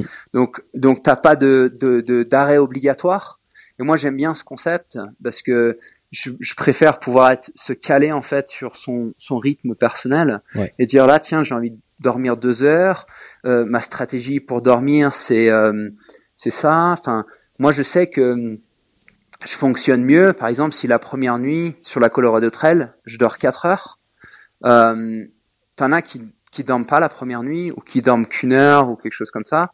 Moi, je sais que 4 heures c'est un peu plus long que ce, que ce que euh, pas mal de gens dorment sur sur cette épreuve, euh, mais ça me permet de de, de bien de enfin de bien m'ajuster en fait dès le premier jour. Mm. Donc de de de donner au corps en fait le je reste sur mon sur mon cycle normal, même si je dors moins. Vers minuit, je, vais être fatigué, c'est sûr. Et euh, donc je me je me mets sur le bord du sentier, je dors 4 heures, je, je me remets sur le vélo et je repars. Et en fait, ça me permet d'avoir un, un, break et quelque chose euh, que j'anticipe, que j'ai envie. J'ai ok, j'ai un petit but, un petit objectif. Je vais rouler jusqu'à minuit. Et à minuit, je dors et, euh, et trouver en fait toutes ces petites euh, ces petites astuces et de savoir en fait bien connaître son corps, bien connaître ses euh, ses qualités ou, ou et aussi où par exemple si moi je, je dors moins euh, ça, ça, va être, ça va être difficile sur une épreuve de, de 4-5 jours. Sur une épreuve comme le Thor, ah, c'est aussi, tu vois, ça se gagne en 3 jours. C'est et puis je crois que le, le, le, le vainqueur souvent dort deux heures sur trois jours. C'est, c'est rien. et, euh, et ça, c'est, c'est trouver vraiment euh, là où on arrive à, à, je dirais, à optimiser en fait euh, son sa performance sur l'ensemble de l'épreuve. Hmm. Et ça, ça veut pas forcément dire faire comme comme comme l'autre personne, dormir que moins ou, ou, tout ça. Et donc ça, c'est, c'est ce que je voulais dire en fait de des différences, c'est de trouver le ouais, le rythme de la course. si c'est la meilleure manière dont je peux l'expliquer, c'est ouais. on revient un petit peu à la notion de flow dont tu parlais tout à l'heure finalement, de trouver quelque chose, un enchaînement fluide euh, et dans lequel tu te sens bien. Ouais, parce que finalement la, la performance optimale, euh, ce sera pas de, de, de, de gagner ou de battre euh, une autre personne, ce sera d'arriver à à, à, à, à d'avoir euh, la meilleure expérience et la meilleure performance personnelle possible. Et je pense que quand on a une vue d'ensemble comme ça, on arrive à maximiser en fait son expérience et, et, et notre performance personnelle. Et donc comme ça, quand tu arrives au bout, bah, si tu as gagné la course, super. Mais euh, si t'as pas gagné, tu sais que vraiment tu as, as, maximisé, tu l'as senti pendant toute la course, que tu as donné au mieux et t'as pas fait d'erreur, tu as bien écouté ton corps, tout ça, et donc c'est ça que j'essaye de faire mm. et et, euh, et, et d'avoir tes différentes expériences sur le vélo, euh, ça aide aussi en ultra et et, et, euh, et vice versa parce que bah ça permet d'avoir différentes perspectives et d'expériences pour puiser euh, dans cette dans les ouais puiser dans l'expérience et, et, et, dire ok bah peut-être que euh, peut-être que là je me sens pas très bien, mais tu te rappelles l'autre fois là, à quatre jours, euh, quand on était sur la Colorado Trail, ouais voilà, là ça va un petit peu mieux en fait. et euh, donc c'est ça, j'utilise un peu les expériences passées pour pour pour informer le présent. Quand tu dis la différence, une des différences entre le, trail et le bikepacking, c'est de pouvoir amener ce dont le corps a besoin et de comprendre ce dont il a besoin pour fonctionner au mieux sur euh, sur quatre jours, cinq jours. Euh, ça veut dire que sur un trail, euh, tu as des ravitaux euh, déjà prévus, tu as éventuellement un assistant, donc tu sais à peu mhm. près ce que tu vas manger en mhm. termes de bah, d'apport, de goût, de micronutriments, etc. Mais en bikepacking, le souci c'est que bah t'es, enfin c'est ce qui s'est après après passé sur ton ton projet Fortiners euh, tu, mhm. tu, manges ce que tu trouves. Ouais, voilà, t'es es à la station-service et puis bah c'est c'est burrito, c'est c'est c'est sneakers, euh, Coca, Pringles, machin. Enfin, c'est ce que tu trouves quoi. Et euh, c'est pas la diététique au top, mais euh, c'est c'est à manger quoi.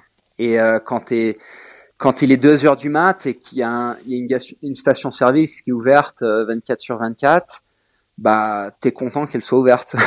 et t'es content euh, qu'il y ait que des sneakers à manger.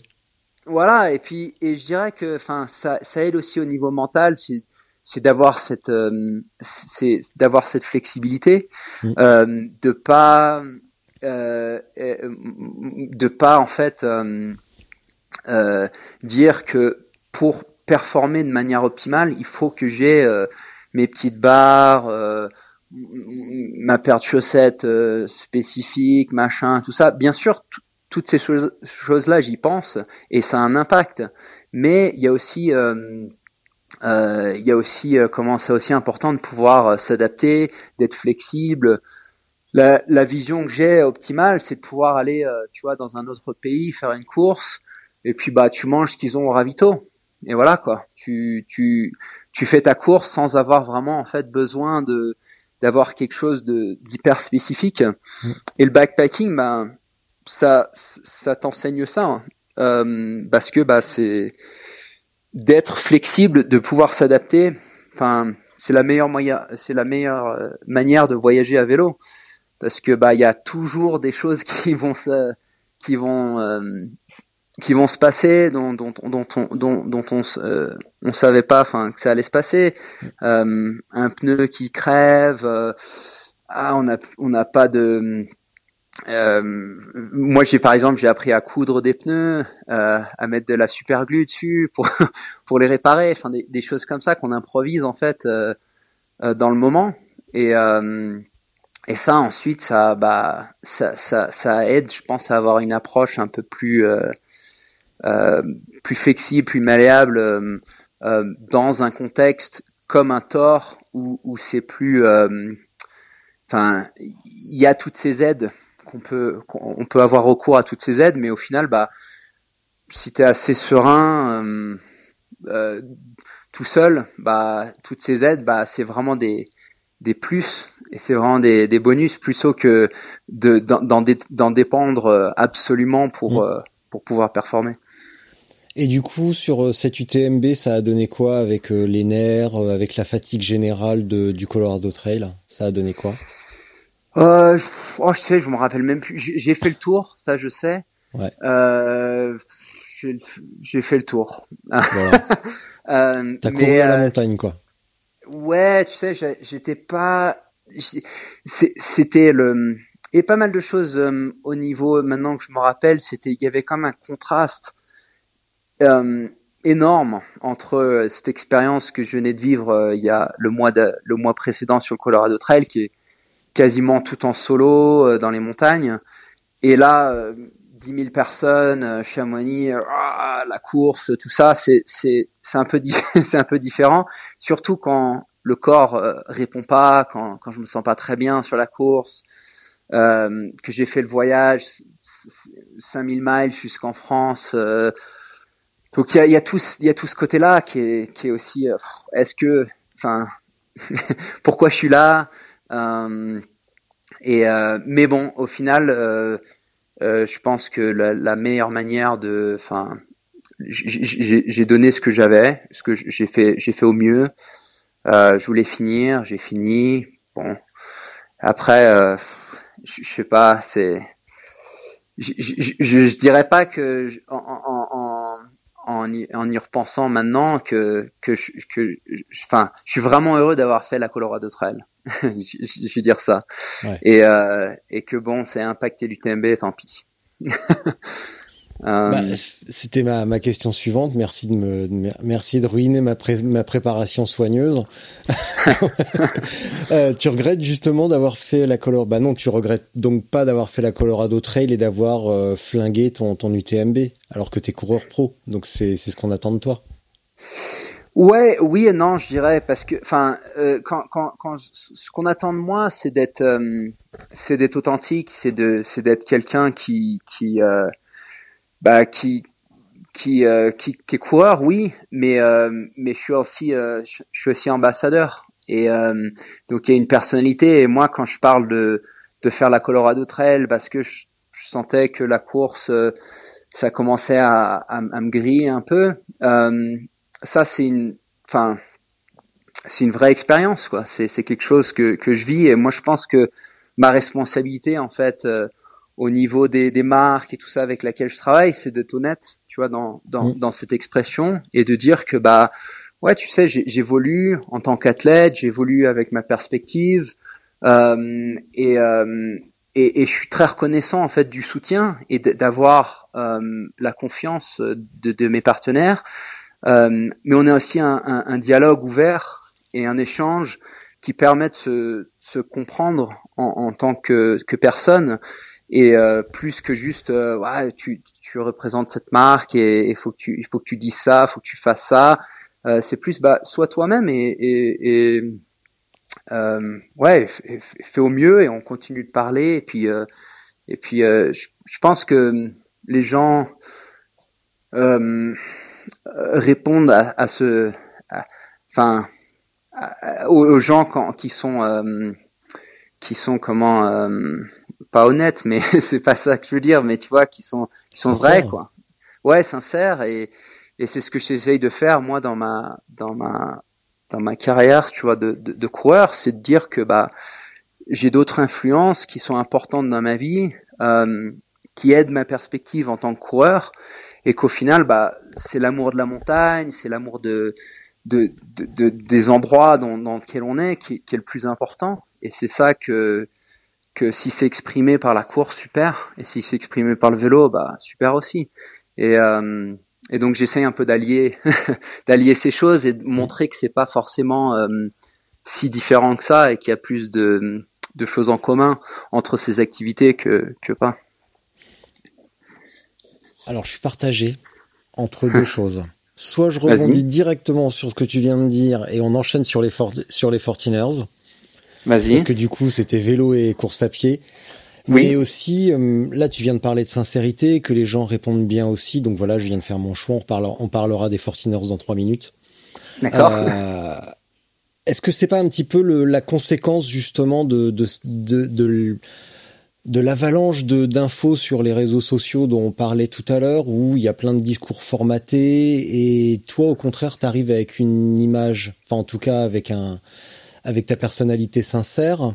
Est-ce que justement c'est pas la conséquence de euh, bah, de ce, ce déferlement de, de, fausses personnalités, de, de faux bons sentiments et de, de discours marketing? Euh, Ouais, enfin je veux dire il y a, y, a, y a de ça c'est sûr, mais moi je dirais que depuis le début, après après enfin je suis loin d'être parfait en tant que personne et et, et, et, ah. mais mais c'est je pense que c'est justement d'être euh, le côté vulnérable, le côté, euh, le côté, bah, voilà quoi. J'ai une expérience en tant qu'humain, euh, comme comme plein d'autres, et et, et elle n'est pas forcément plus importante que qu'une que, autre personne. mais dans ce moment, j'ai j'ai une j'ai une plateforme qui me permet de de parler de de, de parler aux gens et dans cette communauté d'ultra et, et et donc, bah, je, je sens qu'il y a une, il y a une, une, responsabilité en fait de, de, de dire les choses euh, euh, sincèrement. Mm. et, et de pas euh, de pas enfin moi je pense que ça vient juste d'un amour comme je disais avant de, de la montagne et, et, de la pratique. Et, et de en fait je, je veux pas vendre des choses aux gens.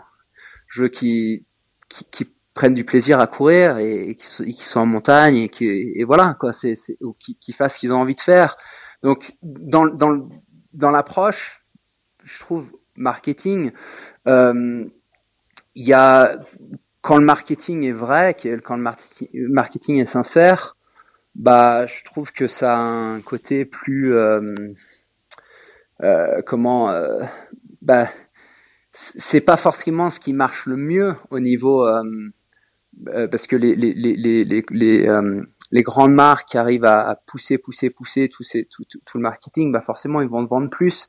Mais je pense que les gens qui vont euh, trouver euh, ces petits, euh, ces, choses qui sont vraiment, enfin les produits qui sont développés avec vraiment le courant en tête et tout ça, bah ça va, ça, ça va peut-être mieux fonctionner pour eux quoi. Enfin c'est, c'est va peut-être être une expérience meilleure que que je sais pas. Enfin je sais pas comment dire, je, m'égare un peu dans le dans ma pensée, mais Euh, je sais pas si tu si as une, une réaction à ça ou si. Alors s'il te plaît, Monsieur Joe Grant, euh, c'est toi qui as interviewé, n'inverse pas les rôles. Merci bien. non, par contre, euh, là où je suis pas tout à fait d'accord avec toi, c'est que euh, quand tu dis un marketing qui est sincère, bah déjà j'y crois pas vraiment parce que par définition le marketing n'a pas vocation d'être sincère et on pourrait plutôt opposer le marketing et le storytelling, même si le storytelling n'est pas n'est pas toujours sincère mais mhm. beaucoup de marques aussi vont développer une histoire euh, bah, justement un petit peu plus authentique euh, comme bah, comme Patagonia par exemple euh, mhm. ou enfin je sais même pas si si tu es en contrat avec Patagonia ou pas, j'en sais rien. Mais mais c'est juste que tu vois l'histoire du fondateur qui est québécois d'ailleurs est, mhm. est, vachement plus intéressante que ou même l'histoire de Nike qui est très intéressante. Et c'est euh, c'est ça aussi ce côté, euh, au-delà du côté marketing, euh, telle matière, tel machin pour aller plus vite, truc, et vous serez mhm. des héros.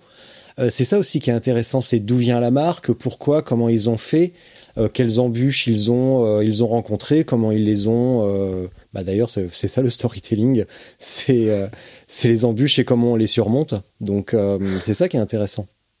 ouais, je suis d'accord. Comme un coureur. Et, et mais ouais, je pense que enfin au niveau euh, enfin les, les, les, deux se, se rapprochent quand même euh, pas mal parce que c'est enfin c'est une, une, une, question un peu de langage là tu vois dans le sens où euh, l'histoire de Nike bah c'est du storytelling mais c'est aussi du marketing tu vois parce que c'est c'est l'histoire qui devient euh, un peu surréaliste qui devient une sorte de mythe et, et c'est pareil pour Patagonia. Le, le, le livre de d'Yvan Chouinard euh, sur euh, Let My People Go Surfing, bah c'est c'est tous les euh, c'est toutes les bonnes choses.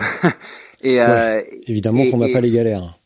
Voilà, et c'est une super histoire que que, je, que vraiment que je trouve qu'il y, y, a beaucoup de sincérité dedans. Et, et, je, je, dis, je dis pas ça, mais c'est plus que le c'est aussi un objet marketing. C'est aussi hmm. euh, une, une, création.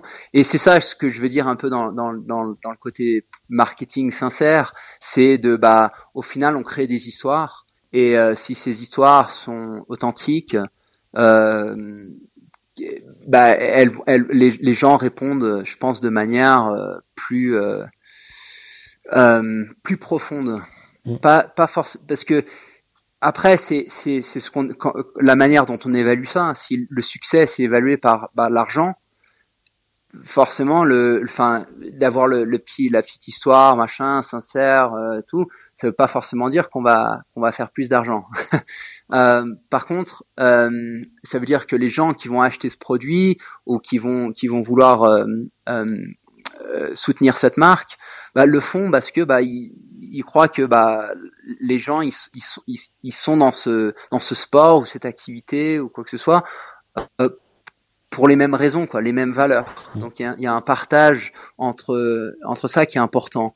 Et euh, et c'est ça qu'en fait les marques essayent de faire au final. C'est que elles essayent de trouver les gens qui bah qui font vraiment leur activité leur sport euh, parce qu'ils aiment faire leur sport. Et que et qu'il y a vraiment ce côté euh, euh, c'est parce qu'il y a plein. Je, crois que c'est les, les, quand on voit les, les, les partenariats à long terme, euh, ça c'est les, les, vraiment les, je dirais les, les beaux partenariats, c'est que l'entreprise croit dans l'athlète, l'athlète aide l'entreprise à développer euh, les produits, mais aussi à, à, avoir un, un, côté plus authentique, parce que l'athlète est authentique.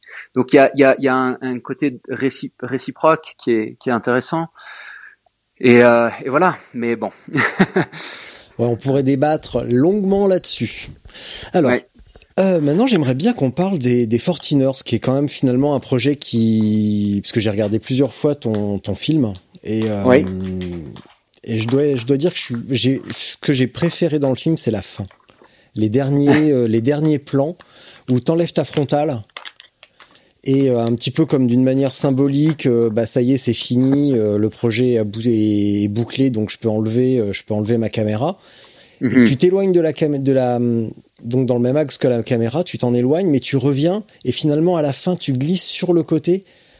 Et j'ai trouvé la, la, fin vraiment vraiment vraiment cool et en plus bah du coup c'est vélo et course à pied. Et est-ce mhm. que tu, je vais pas raconter le truc, je vais te laisser le faire quand même. Ouais, donc euh, euh, cette fin, ben, c'était l'idée, c'était de qu'au final, bah, c'est le le Colorado, c'est c'est l'endroit. Euh, c'est pas moi qui est qui est qui, qui, est important en fait dans, dans, dans cette histoire et que bah je suis sur le le dernier sommet, mais euh, que c'est bah c'est au-delà un peu de, de des sommets, de, des records, des machins, tout ça, et que c'est vraiment le le Colorado l'endroit qui qui est le, le plus important. Donc euh, l'idée euh, de ce projet, c'était euh, donc un, un Fortiner, c'est c'est un sommet à plus de 14 000 pieds. Euh, on en a 58 au Colorado, donc je crois que c'est 4200 mètres, un truc comme ça, euh, en altitude. Donc on a on a 58 sommets. Donc l'état est, est, très très élevé en, en altitude. Euh, l'endroit le plus bas des, du Colorado, c'est situé à 1000 mètres. Euh, et on a on a énormément de 13ers, donc euh, euh, juste un cran en dessous des, des 14ers. Euh, on en a 600, je crois, donc des sommets très très hauts, très hauts. Et, euh, et, et, donc voilà, donc l'idée, les, les 14ers, c'est c'est assez symbolique de, de l'état du Colorado parce que c'est bah c'est 58 sommets euh, les plus hauts euh, de l'État. Euh, et donc l'idée c'était de rallier ces 58 sommets en partant de chez moi et en finissant chez moi en vélo et en, courant ou en marchant les tous les sommets. Donc j'ai la manière dont c'est organisé, c'est un peu des les sommets sont en, il y en a un ou deux ou trois ensemble, et ensuite il y a c'est séparé par euh, 100 miles, euh, donc 150 bornes de, de route en terre euh, ou de ou de sentiers, et, euh, et, donc de faire ça, je me disais en vélo, ce serait euh, certainement plus rapide que que à pied. Et, euh, et, comme ça, je pourrais, quand, quand je, je, faisais les sommets à pied, euh, je, je, faisais ça dans la manière dont, dont, dont je faisais normalement, donc euh, avec un petit sac euh, en courant et, euh, et, avec tout le matériel, euh, tout ça sur le vélo. donc ça, c'était inspiré vraiment de bah, mon expérience sur le Colorado Trail. Et, et au printemps, j'ai aussi fait l'Arizona Trail, donc en, en printemps 2016. Donc j'avais ces deux expériences en bikepacking euh, et je suis parti un peu sur cette éthique de bikepacking. Donc euh, euh, donc c'est do it yourself. C'est vraiment le le le résumé un peu de l'éthique de bikepacking. Euh, donc tout ce que les gens à, à qui, enfin euh, tout ce que tu as accès dans les villes, par exemple, tu peux rester à l'hôtel, tu peux aller te ravitailler dans les supermarchés, tout ça. Mm. Euh, ça, c'était euh, euh, dispo. Par contre, euh, je peux pas euh, appeler un ami pour dire tiens, tu peux me rencontrer là pour m'amener un, un sandwich ou un pneu ou un truc comme ça. donc c'est, je dois faire ça tout seul. Donc ça, c'était un peu les règles arbitraires que, que je m'étais fixées de partir de chez moi, faire le tour du Colorado par par tous les sommets, euh, comme ça en, en, mixant les deux, euh, bikepacking et course. Euh, pourquoi? Bah l'idée c'était euh, comme comme quand on a parlé un peu tu vois de de bah, de vouloir faire le, le Colorado Trail euh, et, et j'étais un peu un changement de de, dans, dans, ma carrière, si tu veux, de, de, de, perspective. J'avais envie d'autre chose, de, de, faire quelque chose de différent. Et, et, et, donc il y avait, il y avait ça qui, qui m'intéressait. Et j'ai donc euh, j'ai eu beaucoup de chance de pouvoir voyager, de faire des courses partout dans le monde. Mais euh, comme je disais avant, j'adore vraiment le Colorado et euh, j'avais j'avais vu qu'un tiers de ces sommets. Il y a deux tiers des sommets que j'avais jamais fait avant. Et euh, je voulais vraiment faire un projet qui était local, euh, qui, qui partait de chez moi pour explorer euh, le, le jardin, quoi, le, le vraiment le, le ouais, le, le chez moi et, et, et de voir euh, voir les, les, les, montagnes plus près de chez moi et d'être plus intime avec ça. Et donc ça, c'était une manière euh, assez condensée de le faire, forcément, euh, mais aussi euh, une manière, je pensais, qui pouvait avoir euh, euh, un intérêt au niveau peut-être de l'histoire qui, qui allait en, en ressortir, euh, au niveau, bah, comme on parle, on, parlait d'authenticité, de d'essayer de faire des choses qui bah, qui, qui suivent son cœur, quoi, et suivent ses envies, et, et vraiment de, de, créer ensuite un, enfin, de, de, parler des raisons en fait, de, de, de, vouloir faire ce genre de projet. Je pense que ça, c'était tout, tout ça, c'était un peu mélangé dans mon, dans mon, dans mon esprit à l'époque, dans, la, dans les raisons pour lesquelles je voulais le faire. Et tu t'attendais à ce que ça ait un tel impact sur, euh, bah, sur toi au plus profond? Parce que là, tu évoques des raisons euh, bah, un peu extérieures, euh, le Colorado, le jardin, le mhm. nombre de pics, machin. Mais quand on regarde le film, on se rend compte que ça t'a chamboulé très profondément quand même. Non, je je m'entendais pas à ça, honnêtement. Je, je, savais pas trop à quoi m'attendre, mais je savais que ça allait être dur et je savais que euh, euh, j'avais, euh, il y a un, il y a un des sommets qui est, qui est privé dans tout dans le sud du, du Colorado et donc il faut un, une autorisation. Euh, puis euh, c'est 150 dollars, tu payes, euh, as un permis et que tu dois emmener pour, pour pouvoir faire le sommet. Et donc j'avais eu mon pass, enfin mon permis pour, je crois que c'était le, le 30 juillet. Et et donc je suis parti de chez moi le, le 26, le 26 juillet. Donc j'avais cinq jours quatre jours pour euh, pour arriver à, pour arriver en dans le tout dans le sud du Colorado pour faire ce sommet. Et entre les deux, il y avait 400 miles de vélo et 8 sommets. Euh, 8 sommets entre chez moi et, et, ce sommet dans le sud. Donc c'est quand même assez costaud au niveau euh, euh volume de départ pour arriver à, à, à en, en, dans le sud à temps pour faire le, le sommet le 30. Et donc ça, ça a mis grosse, grosse pression euh, pour le début du, de, de l'aventure. Et moi, j'étais parti avec l'optique, ouais, ça va être le truc génial euh, pour moi. Euh, tu vois, je peux faire euh, mon tour et, et, prendre mon rythme au fur et à mesure. Et vraiment le côté, ouais, c'est la liberté d'être sur le vélo, de courir les sommets. Et en fait, je suis parti, mais pour énorme pression, en train d'aller, d'essayer d'aller le plus vite possible pour arriver dans le, dans le sud à temps. Donc ça a mis une sorte de, je dirais de, de, de tempo un peu, euh, un peu intense euh, sur le début et aussi euh, très typique de ce que j'avais l'habitude de faire. Donc plus axé, bon, on fait la course quoi. et donc le premier jour, j'ai fait je fais 80 miles de vélo, donc ça fait je sais pas 120 120 km de vélo. Euh, J'arrive aux deux, je fais deux sommets. Et donc ça, ça me prend 4-5 heures pour faire les deux sommets. Euh, et ensuite, je fais 100, 160 bandes de vélo la nuit pour arriver à Pikes Peak le lendemain euh, pour pouvoir faire euh, le, le, le, troisième sommet. Et, et, donc ensuite, ça enchaîné, ça enchaîné comme ça. Et donc j'étais vraiment dans cette optique. Euh, bikepacking, euh, mes, mes modes euh, race et, et, et donc avec ouais avec le mon passé ultra, c'était j'y vais quoi. Et une fois que j'ai fini avec avec ce sommet privé, je suis allé, il y avait j'ai fait quatre autres sommets après ça, et, et ensuite j'ai cassé ma, ma roue de vélo. Donc j'ai eu un, un stop forcé euh, de deux jours euh, dans le sud du Colorado. Et euh, je suis resté deux jours dans un petit hôtel euh, euh, à, à, à, me faire réparer le vélo et un petit magasin local.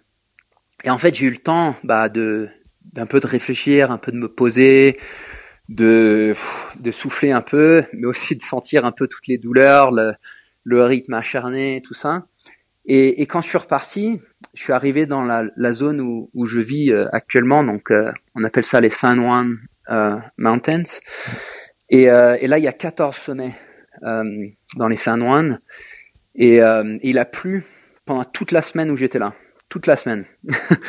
il, il, pleuvait des cordes, il y avait des, il y avait des comment de la foudre enfin c'était assez intense euh, et, je pense que d'avoir ce niveau d'intensité en fait avec euh, les, les 14 sommets et, et je sais pas le l'endroit ici il est assez magique j'ai eu tout un j'ai eu un changement d'esprit en fait à la mi à la mi parcours où je me suis dit mais en fait je suis là pas pour euh, pas pour faire une compète pas pour euh, pas pour avoir un record pas pour faire euh, tout ça mais je suis là vraiment pour pour, pour l'expérience quoi, pour être pour être dans les montagnes et et, et j'ai complètement changé en fait de de mentalité. Mais ce que ça a aussi ouvert, c'est bah, le côté plus vulnérable, plus ce que je suis vraiment à ce moment-là. Enfin, je suis fatigué, il y a l'accumulation, il y a, tout, plein de, enfin, je, je mange pas de manière adéquate avec les, arrêts aux stations-service, tout ça, donc je suis, assez cassé physiquement, mais mentalement, je suis aussi euh, très ouvert à l'expérience. Et, en fait, ça, ça, ça permet d'aller, euh, d'avoir des hauts et des bas qui sont extraordinaires, enfin assez colossales. Donc les hauts, c'est vraiment, euh, fou, je suis sur le sommet du monde, quoi. C'est et, vraiment euh, complètement animal euh, dans l'environnement euh, adapté. Je me sens, c'est incroyable comme comme comme sentiment.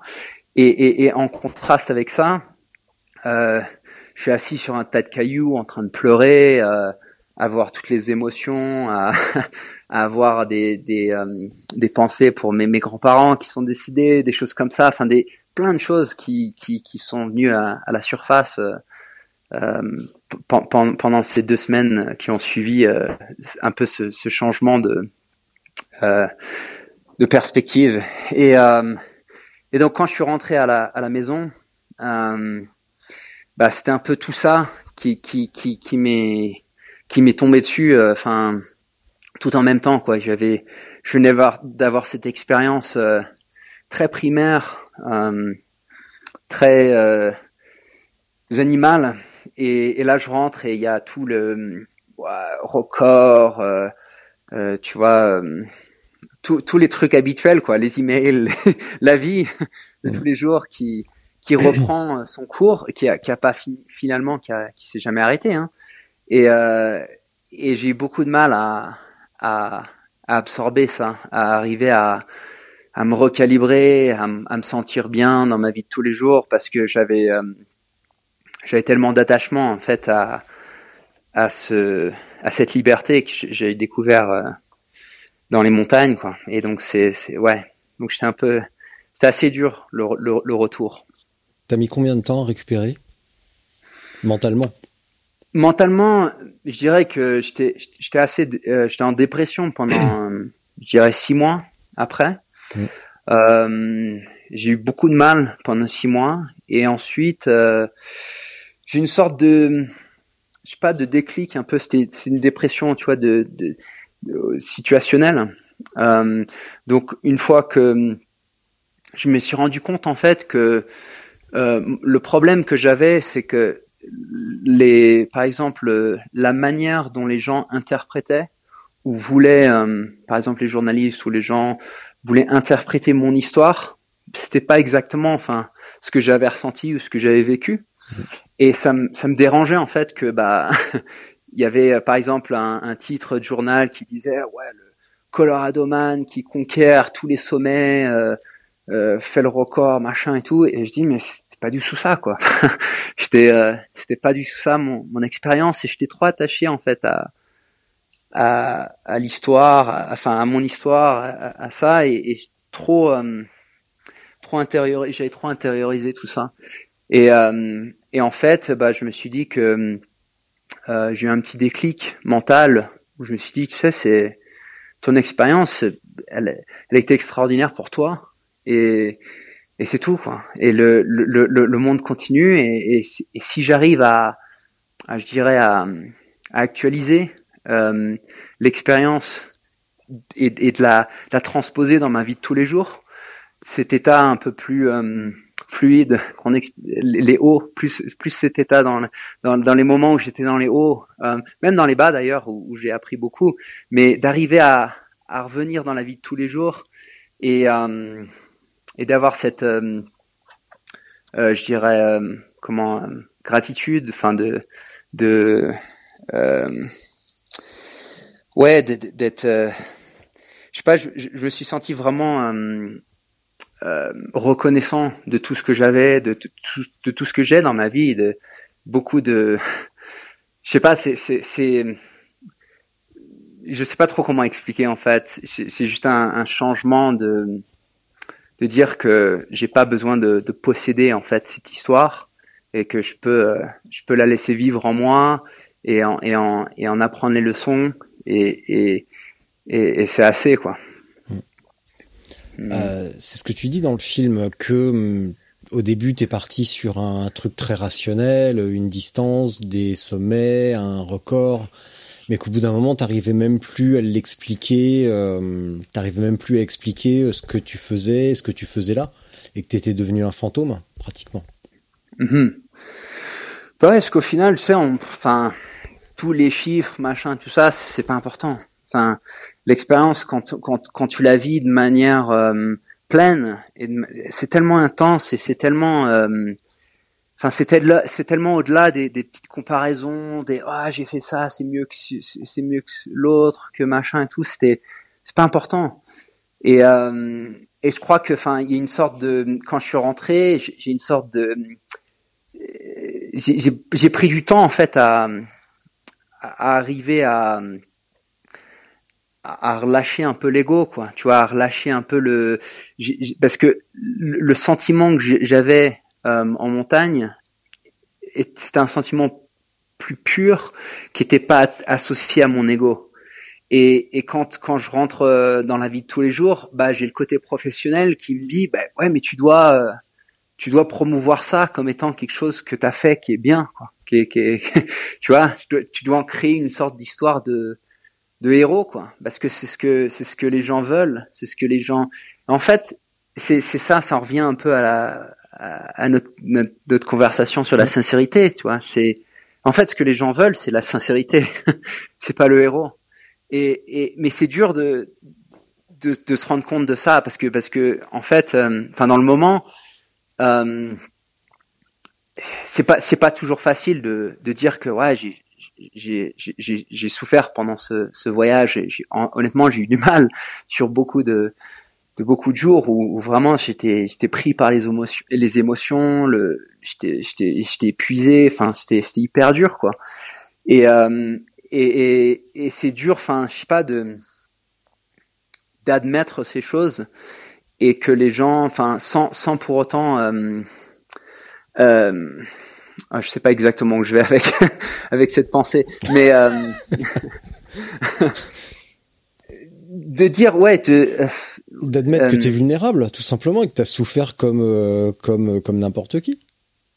Oui, parce que l'histoire, si tu veux, quand, quand on revient au, au, marketing et tout ça, l'histoire que qu'on veut qu'on veut faire de, des athlètes, de tout ça, c'est, quelque chose d'héroïque, c'est quelque chose de, tu vois, le, on, on est là, tu ah, c'est le record, on va, qu'est-ce qui a gagné, qu'est-ce qui a, tu, vois, c'est toujours cette optique de très compétitive euh, dans notre approche, très euh, comparative aussi dans notre approche, et euh, et, et je sais pas, il y a un côté de moi qui, qui, enfin, c'est c'est pas moi quoi.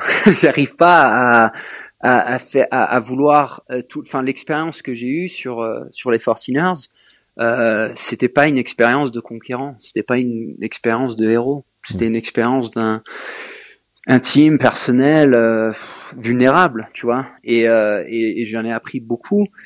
Et je voulais en fait, j'arrivais pas encore à formuler, à trouver les mots, à trouver même l'explication en fait dans ma tête de, de que c'est ça qui se passait, tu vois. J'avais pas le, la perspective encore. Donc c'est pour ça que j'ai pris du temps à, à, à, absorber tout ça, à, comprendre tout ça. Et je continue à, à, en apprendre aujourd'hui. Et aujourd'hui, tu t'es détaché de ton ego ou euh, c'est encore, euh, il est encore un petit peu là euh? Oh bah bien sûr qu'il est là, bien sûr qu'il est là. Donc t'as encore envie de faire la course?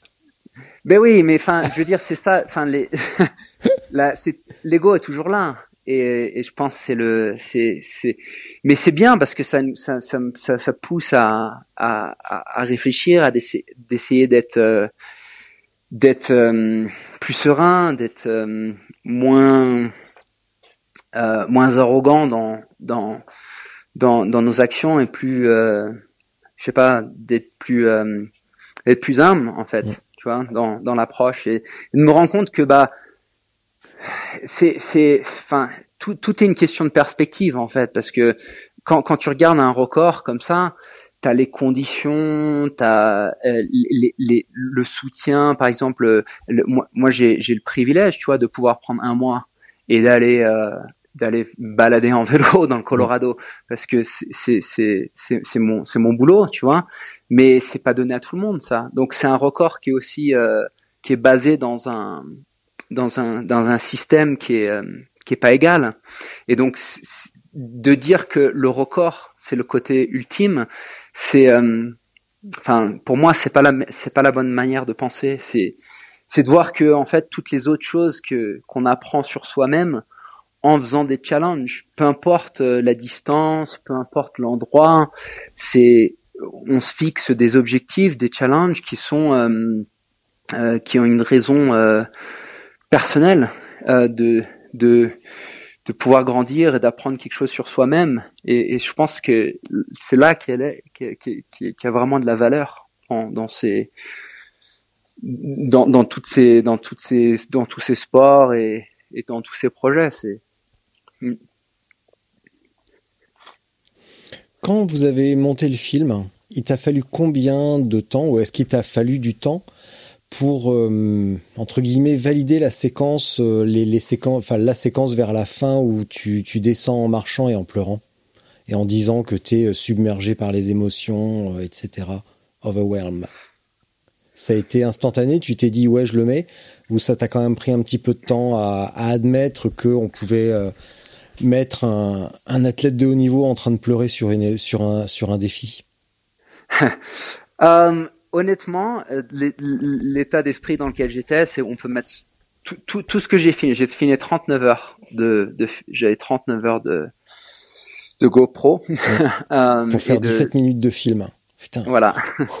euh, comme quoi l'histoire, tu vois, elle est, ouais, elle est, c'est, c'est beaucoup plus, euh, euh, comment, c'est, c'est, c'est, c'est la difficulté de créer une histoire, d'arriver à, ouais. à, à, à, trouver le, le fil.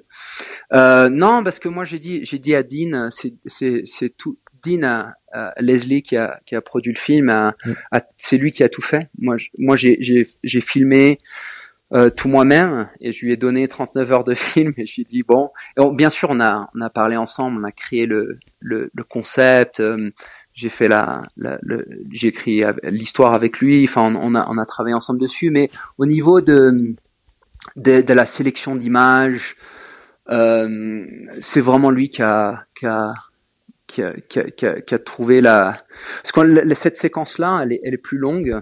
Euh, il y a une, séquence plus longue on, avait une version qui était euh, qui était plus longue, qui était plus. Euh, il y avait y avait beaucoup moins d'autres images dans le film. C'était vraiment juste une séquence de 10 minutes, 15 minutes où moi je descends et, et je dis tout ce que je pense quoi sur et il y a un côté qui est intéressant avec ça aussi, c'est tiens, c'est peut-être le moment qui qui fait que euh, que, que, que, tout, toute l'histoire euh, retombe là-dessus. Et puis après, on s'est dit que y avait il y avait quand même autre chose à d'autres choses à montrer et que c'était il y a eu plus de cohésion en fait si on montrait euh, si on montrait plus de choses.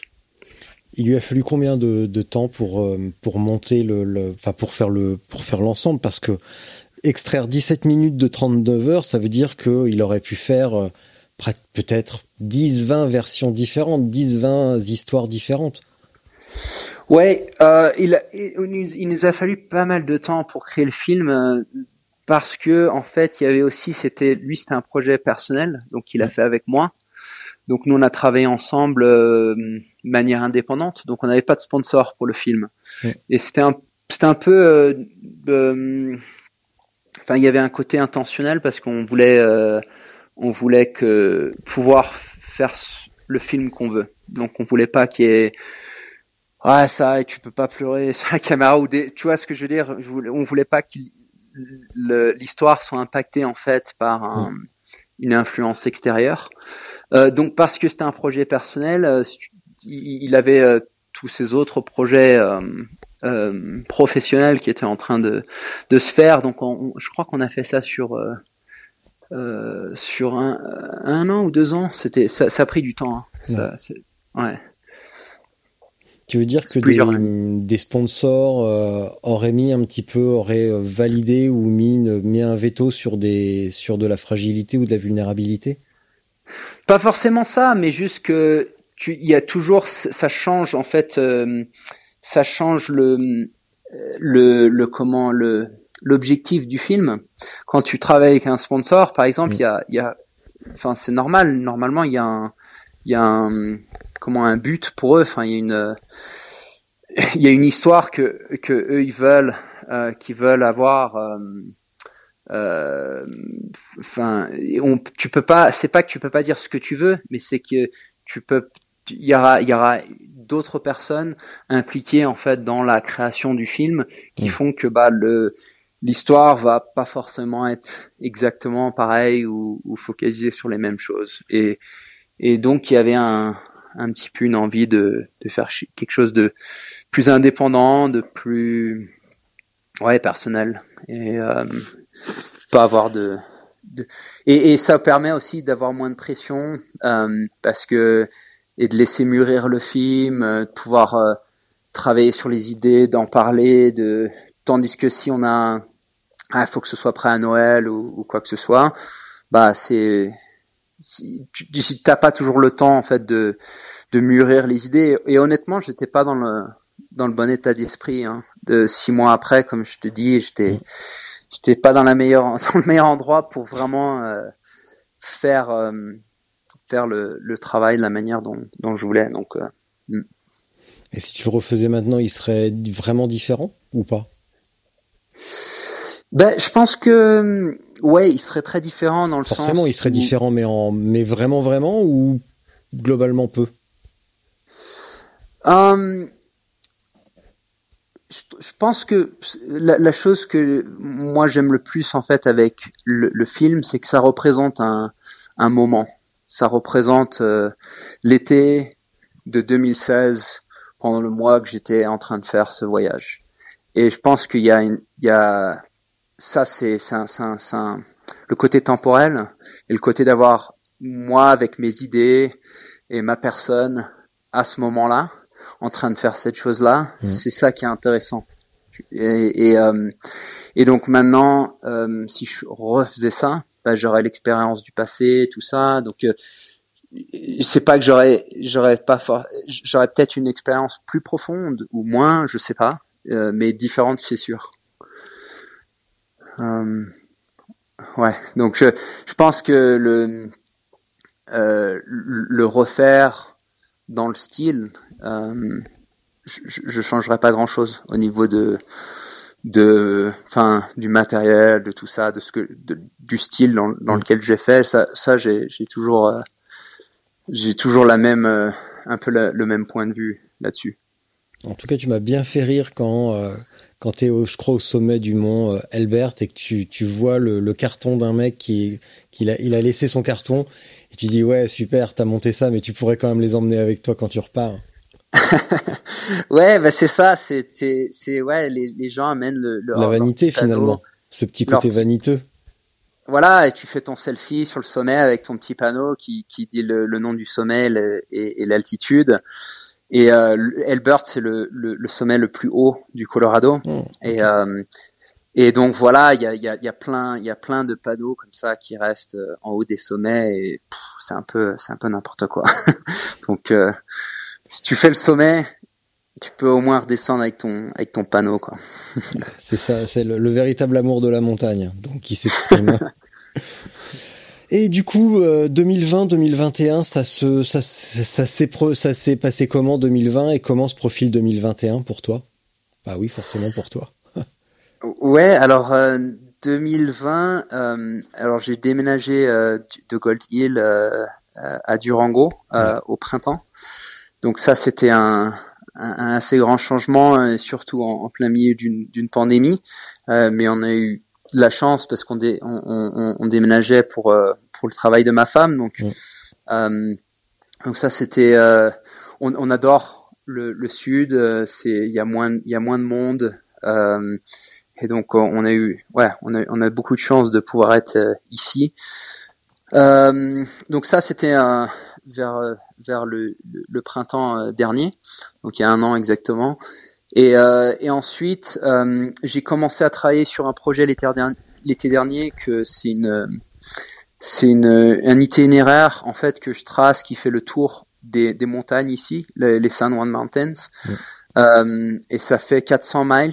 Euh, et c'est un, un, itinéraire qui, qui couvre en fait les, les, les plus beaux spots de, de, cette, de cette chaîne de montagnes. Et, euh, et donc l'idée c'est de proposer ça un peu comme un, comme un, un itinéraire que les gens peuvent aller faire euh, et donc je veux refaire ça cet été parce que j'ai pas eu j'ai pas pu le, le compléter l'été dernier mhm. euh, mais j'ai j'ai pas mal travaillé dessus et euh, donc je veux faire des photos et et un petit film euh, cet été sur sur ça et le faire en fast packing vers le début de l'été et ensuite je travaille sur un autre projet euh, euh, en, dans, donc dans le, à la fin de 2019, j'ai couru euh, la, la, Colorado Trail, dont, dont, on a beaucoup mm. parlé avant. Euh, donc je l'ai fait à pied, euh, et donc c'était pour euh, rallier ma maison dans le nord à Gold Hill à ma maison dans le sud ici, le Colorado. Mm. donc j'ai appelé le, le, projet Home to Home. et donc c'était vraiment l'idée de, de courir, si tu veux, l'artère de du Colorado et du nord au sud et de rallier les deux. Et donc j'ai fait ça un peu de manière atypique avec euh, trois amis à moi, euh, deux photographes et un et un musicien. Et euh, donc on n'avait pas de, de de fichiers Excel et tout ça dans la prépa. C'était euh, c'était plus en freestyle. Et on, on est parti donc eux c'était c'était mon équipe de soutien. On est parti pour faire la pour faire tout le sentier ensemble. Et moi en courant et eux eux dans dans dans le dans le truck euh, à, à, me suivre. Et l'idée c'était de faire un portrait du du Colorado Trail euh, en utilisant des des appareils argentiques et euh, aussi euh, en filmant avec du 16 mm et, mon ami musicien a fait un petit album de quatre chansons qu'on va qu'on va sortir en vinyle. Et euh, donc on va faire des trois livres photos et euh, un vinyle euh, et un petit film en 16 mm. et tout ça, ce sera pour pour l'automne de 2021. Euh, donc ça c'est maintenant forcément j'ai fini le de, de courir donc c'est plus le, le, côté artistique et, et, et travailler là-dessus qui qui va prendre du temps euh, cette année.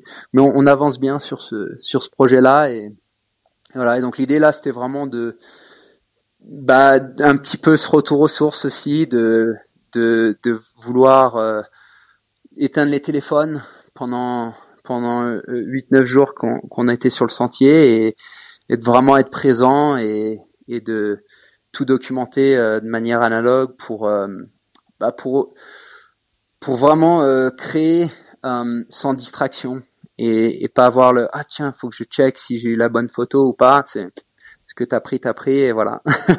Donc j'ai euh, j'avais euh, un, un, rouleau de film euh, 36 36 expos par jour et, et voilà c'était mon donc ça je suis, je suis super excité sur ce par ce projet là ça va être ça va être super bien je pense enfin ça a été super de, de travailler avec avec mes amis là-dessus et ça, ce sera pour l'automne euh, de cette année.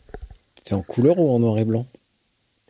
Euh, moi, j'ai tout fait en noir et blanc, mmh. euh, et, et euh, mes amis c'était en couleur euh, et un peu de noir et blanc. Mais euh, donc moi, ouais, sur le sentier, j'ai préféré juste faire bah, une pellicule par jour et, et, ouais et noir et blanc.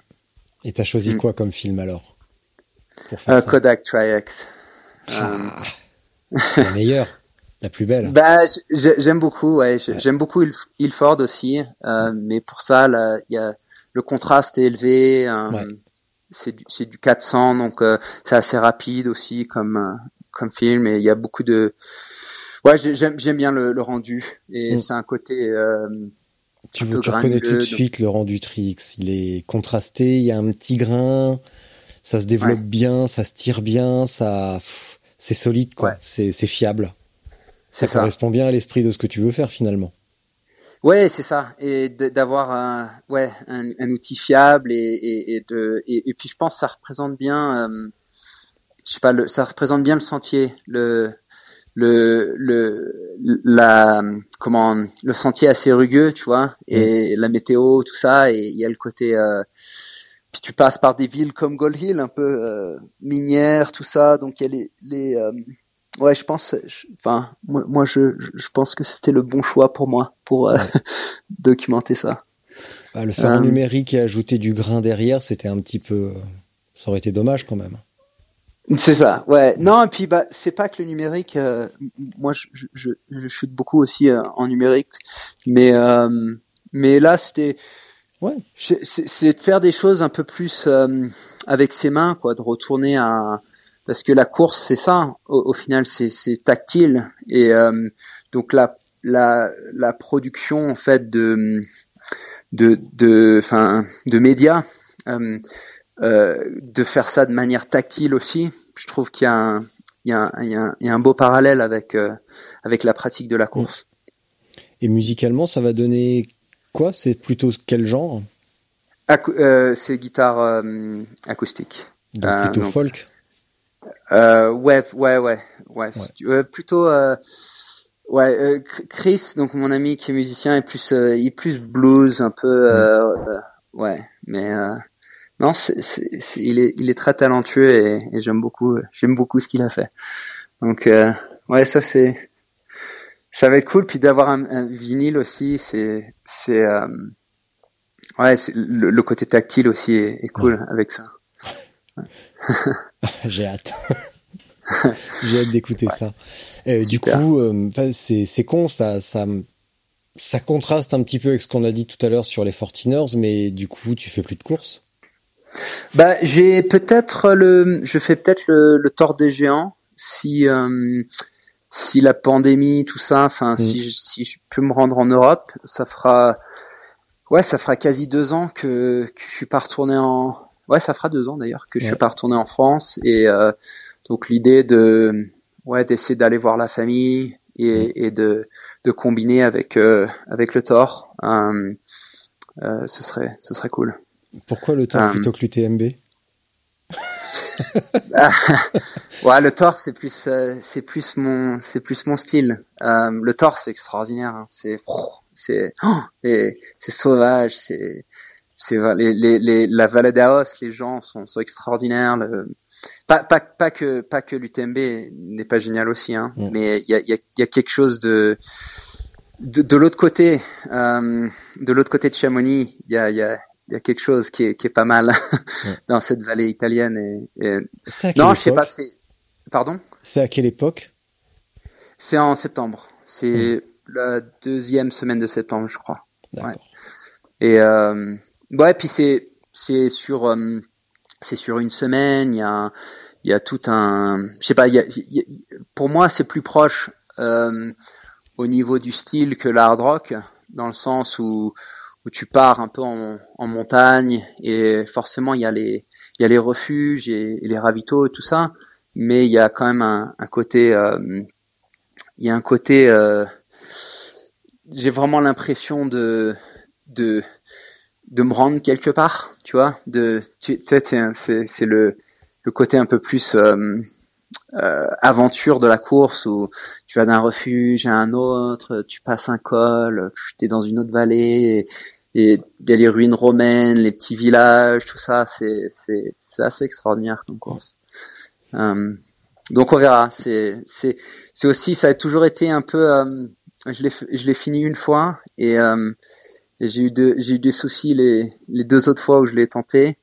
Donc ouais, j'aimerais bien j'aimerais bien refaire la boucle et, et faire ça bien. Donc on verra.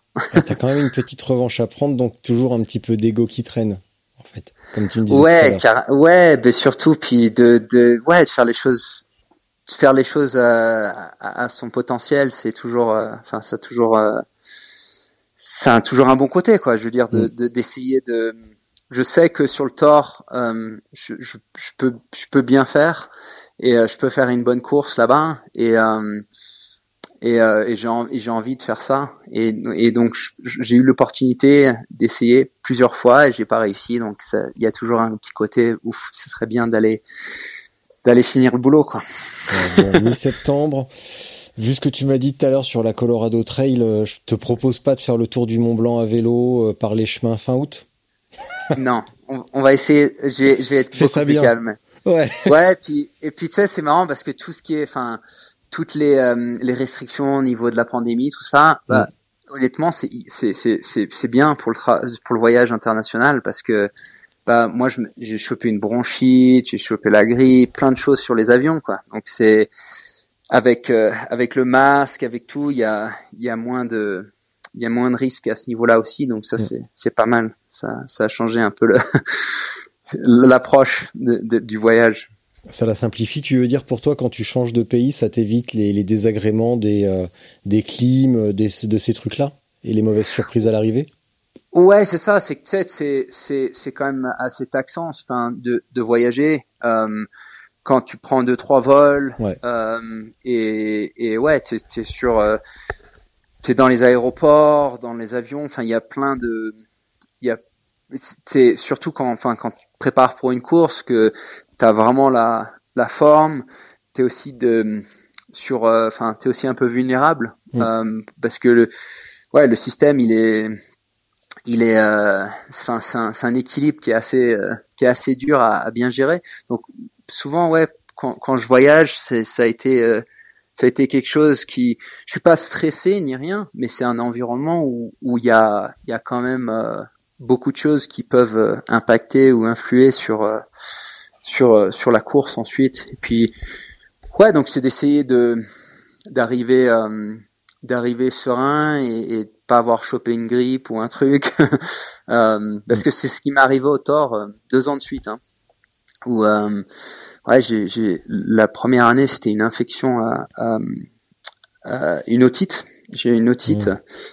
et, et, et l'année suivante c'était c'était une bronchite et et super mauvaise bronchite. J'en, ai pour cinq semaines. J'étais hyper hyper malade. Euh, et euh, mais bon, et ça je l'ai chopé en, en voyageant quoi, dans l'avion. Donc euh, donc bref, c'est juste de ouais d'avoir ces d'être d'être masqué et, et de voyager de manière plus prudente peut-être ça ça va ça va j'espère ça va aider. Tout à l'heure, tu m'as dit, euh, avant l'UTMB, tu avais encore un petit peu le voyage dans les pattes, le, le déplacement Colorado-Chamonix. T'arrives combien de temps avant une épreuve comme, bah, par exemple, l'UTMB Bon là, le Thor, c'est un peu différent parce que je suppose que tu auras visité la famille avant, donc euh, tu auras eu tout, le, auras eu tout le, le, temps de récupérer du décalage. Mais par exemple, pour l'UTMB, tu arrives combien de jours à l'avance? Moi, je, euh, je trouve euh, une, une semaine, c'est bien. Euh, Ouais, je, je, trouve cinq jours c'est possible. Euh, et en fait, ça dépend parce que sur des courses comme ça qui sont euh, euh, qui vont où on va passer une nuit euh, une nuit blanche ou plusieurs avec le Thor, mm. euh, c'est un petit peu moins important tant que j'arrive à dormir quand j'arrive. Euh, de, quand, quand j'arrive dans, dans, le pays, c'est d'essayer de se caler immédiatement sur un bon rythme, de d'essayer d'aller se coucher tôt. Enfin, souvent je suis fatigué avec le voyage, donc si j'arrive en, en soirée, c'est idéal parce que tu arrives, t'es es assez claqué, tu vas te coucher, tu te réveilles et tu prends quasiment le rythme euh, de suite. Mais ça peut arriver d'être un peu euh, ouais, un peu en décalage. Et moi, je pense c'est c'est juste c'est tout en fait, c'est le changement d'environnement, de parce qu'il y a des demandes quand même. Euh, au niveau de la, tu sais, de la concentration, d'être prêt pour la course et tout. C'est plus facile si, si je me rends à l'hard rock, tu vois, c'est à une heure de chez moi. Mm. Euh, je peux y aller le matin même quasiment, tu vois. Euh, et il y a une, quand même une différence quand t'es quand t'es quand t'es dans un, un environnement différent et euh, et donc de prendre ouais assez de temps euh, pour avoir euh, pour, pour pour être bien pour être bien le jour de la course mais là, par exemple, pour le tort, je vais essayer, euh, je vais essayer de voir la famille après, euh, mmh. parce que justement, avec ça en tête, j'aime bien arriver. J'ai ouais cinq jours, une semaine. Je me cale, je me repose et euh, et, et t'es focalisé sur la course et pas sur autre chose. Mm. Euh, comme ça, je suis bien dedans et euh, et ensuite, tu peux, je peux décompresser et, et, et faire faire ce que je veux. Mais. Est-ce que même en étant français, quand tu arrives à Chamonix, tu ressens un- quand même un décalage culturel? Ah ouais, ouais, carrément. Ouais. C'est, même tu vois là au niveau de notre conversation et tout, c'est de trouver, enfin tu vois, c'est le rythme des mots, de tout ça. Enfin c'est. Ah, ça s'entend, il y a euh, des mots euh, que tu as traduits en français. Euh, ben, ça Ouais. s'entend que c'est, enfin, ça se, ça se sent que c'est une traduction, entre guillemets, une mauvaise traduction de l'anglais. Euh, C'est ça, c'est euh, j'ai complété ouais. euh, le tort, ben, on Ouais. dit pas ça en français. Enfin, en- Voilà. Mais c'est normal, c'est parfaitement normal. Je me moque pas, tu vois. C'est, c'est logique Non, non, carrément. de, de faire le pont et d'avoir du mal à un moment donné, quoi. Et c'est Bah, surtout pour toi. que que quand je suis quand je suis en France et que je, pratique tous les jours, que je parle Mm. tous les jours, tout le temps, bah là je ferais pas ce genre d'erreur, tu vois, Mm. parce que c'est- t'as tous les automatismes, même au niveau de là c'est aussi parler de de comment euh, euh, de sport que je parle, en- je- je- j'en parle en anglais. Mm. En fait, donc même tous les mots techniques, euh, toutes les, tu vois, euh, c'est même les pensées que j'ai formulées à- à- à- au niveau de ces sujets, enfin les questions que tu me demandes, on me les a demandées en ou des, questions similaires, tu vois, en anglais. Et donc j'ai j'ai répété ce genre de de réponses, enfin pas exactement, mais tu vois ce que je veux dire. Donc d'en faire super original, en fait. Ah, je suis déçu. Merde. non. non, mais tu vois ce que je veux dire, c'est, Oui, c'est, t'as une sorte de, enfin, ouais, c'est, c'est, c'est, c'est des, des choses à laquelle je pense plus en anglais Hmm. parce que c'est ma vie de tous les jours et que Bah oui. et que c'est la langue que je pratique euh, le plus souvent. Mais après, bon, c'est, euh, j'ai, quand même toujours la famille en France. Bon, mes parents sont anglais, donc je parle avec eux, mais je parle en anglais. Euh, ma sœur, euh, elle habite à Nantes et, et elle, je- on s'est toujours parlé en français. Donc, euh, je parle en français avec elle, euh, mais euh, ouais, mais en anglais avec mes parents. Donc c'est, ça prend toujours ouais un petit peu de temps de, de reprendre les automatismes et, et après ouais arriver dans le pays, t'as des choses que en fait vu que bah je les ai, je, je les ai pas vues depuis longtemps que j'ai oublié quoi. Dans Mm. le dans la manière de, de fonctionner des Français, tout ça, de, tu vois, il y a plein de choses que ah ouais, ouais c'est c'est vrai, je me rappelle ça, ou des, des perspectives que j'avais pas avant, que tu vois, je m'en rends compte maintenant euh, en vivant à l'étranger, euh, euh, de, enfin aux US depuis longtemps. Et quand tu as quand tu accompagnes Anton justement sur l'UTMB, c'est à la fois pour l'assister, mais est-ce que tu as un petit peu aussi un rôle d'adaptation entre guillemets à la bah, à la culture française, mais qui pourrait être la même dans n'importe quel pays? Il y a forcément un décalage culturel, euh, quel que soit le pays. C'est pas la spécificité française.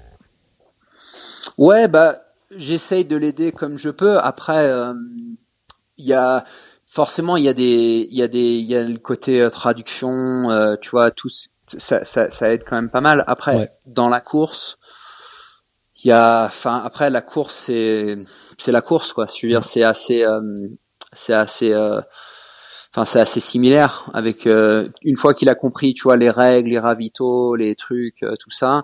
Euh, mais tout ça c'est traduit en anglais dans dans bon forcément on peut accélérer un peu le procédé quoi. Donc euh, ça c'est ça c'est ça c'est sûr. Mais sinon c'est euh, ouais je sais pas. Parce que on on, on on est ensemble et lui il il, il, il se enfin il, il, il- euh, comment qu'est-ce que je veux dire? Il m'utilise si tu veux pour euh, pour euh, c'est- pas la bannière c'est pas le bon mot tiens en parlant dis-le comme ça, je, on, on- tout le monde comprendra. T'inquiète pas.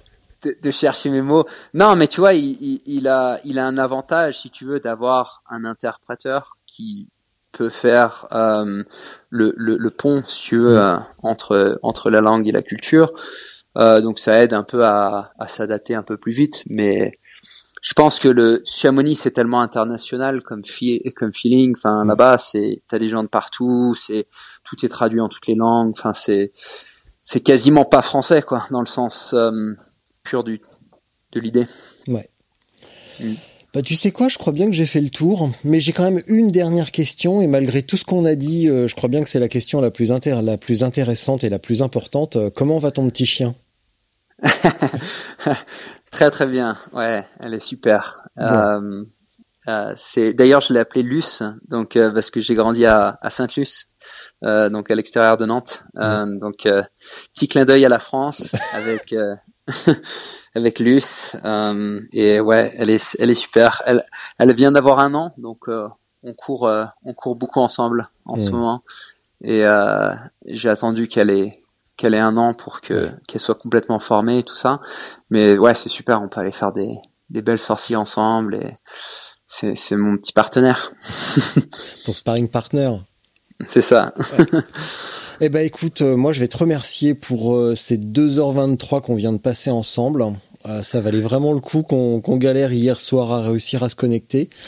Il va te rester une dernière tâche à accomplir qui s'appelle la minute de solitude. Je vais poser mon micro, je vais sortir de la pièce et toi pendant ce temps-là tu dis ce que tu veux. Et quand t'as fini tu raccroches. Et ça peut prendre le temps que tu veux. Alors voilà. D'accord, ok.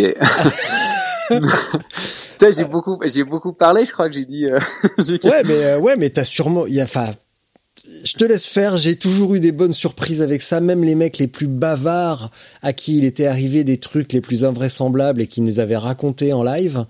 Même pendant leur minute de solitude, ils ont été capables de me surprendre et de faire des trucs encore plus abracadabrants.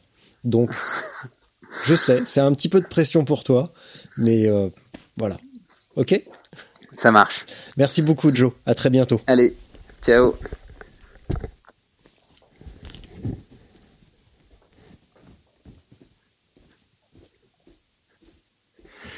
Bon, la minute de solitude. Euh, bah écoute, je me suis, je m'étais pas rendu compte que ça faisait 2h20 qu'on qu'on discutait. Euh, donc je suis prêt à aller euh, faire un peu le dîner et euh, ouais bah écoute, c'était super de d'échanger et de parler de de vélo et de course. Euh, et ouais, ça m'a fait plaisir de d'échanger et puis de voilà. Maintenant, j'hésite. Je suis un peu la pression avec cette cette, minute. je sais pas trop quoi dire. Donc, je te remercie. Euh, merci aux écouteurs et euh, euh, bonne fin de soirée à vous en France et ciao. Bonne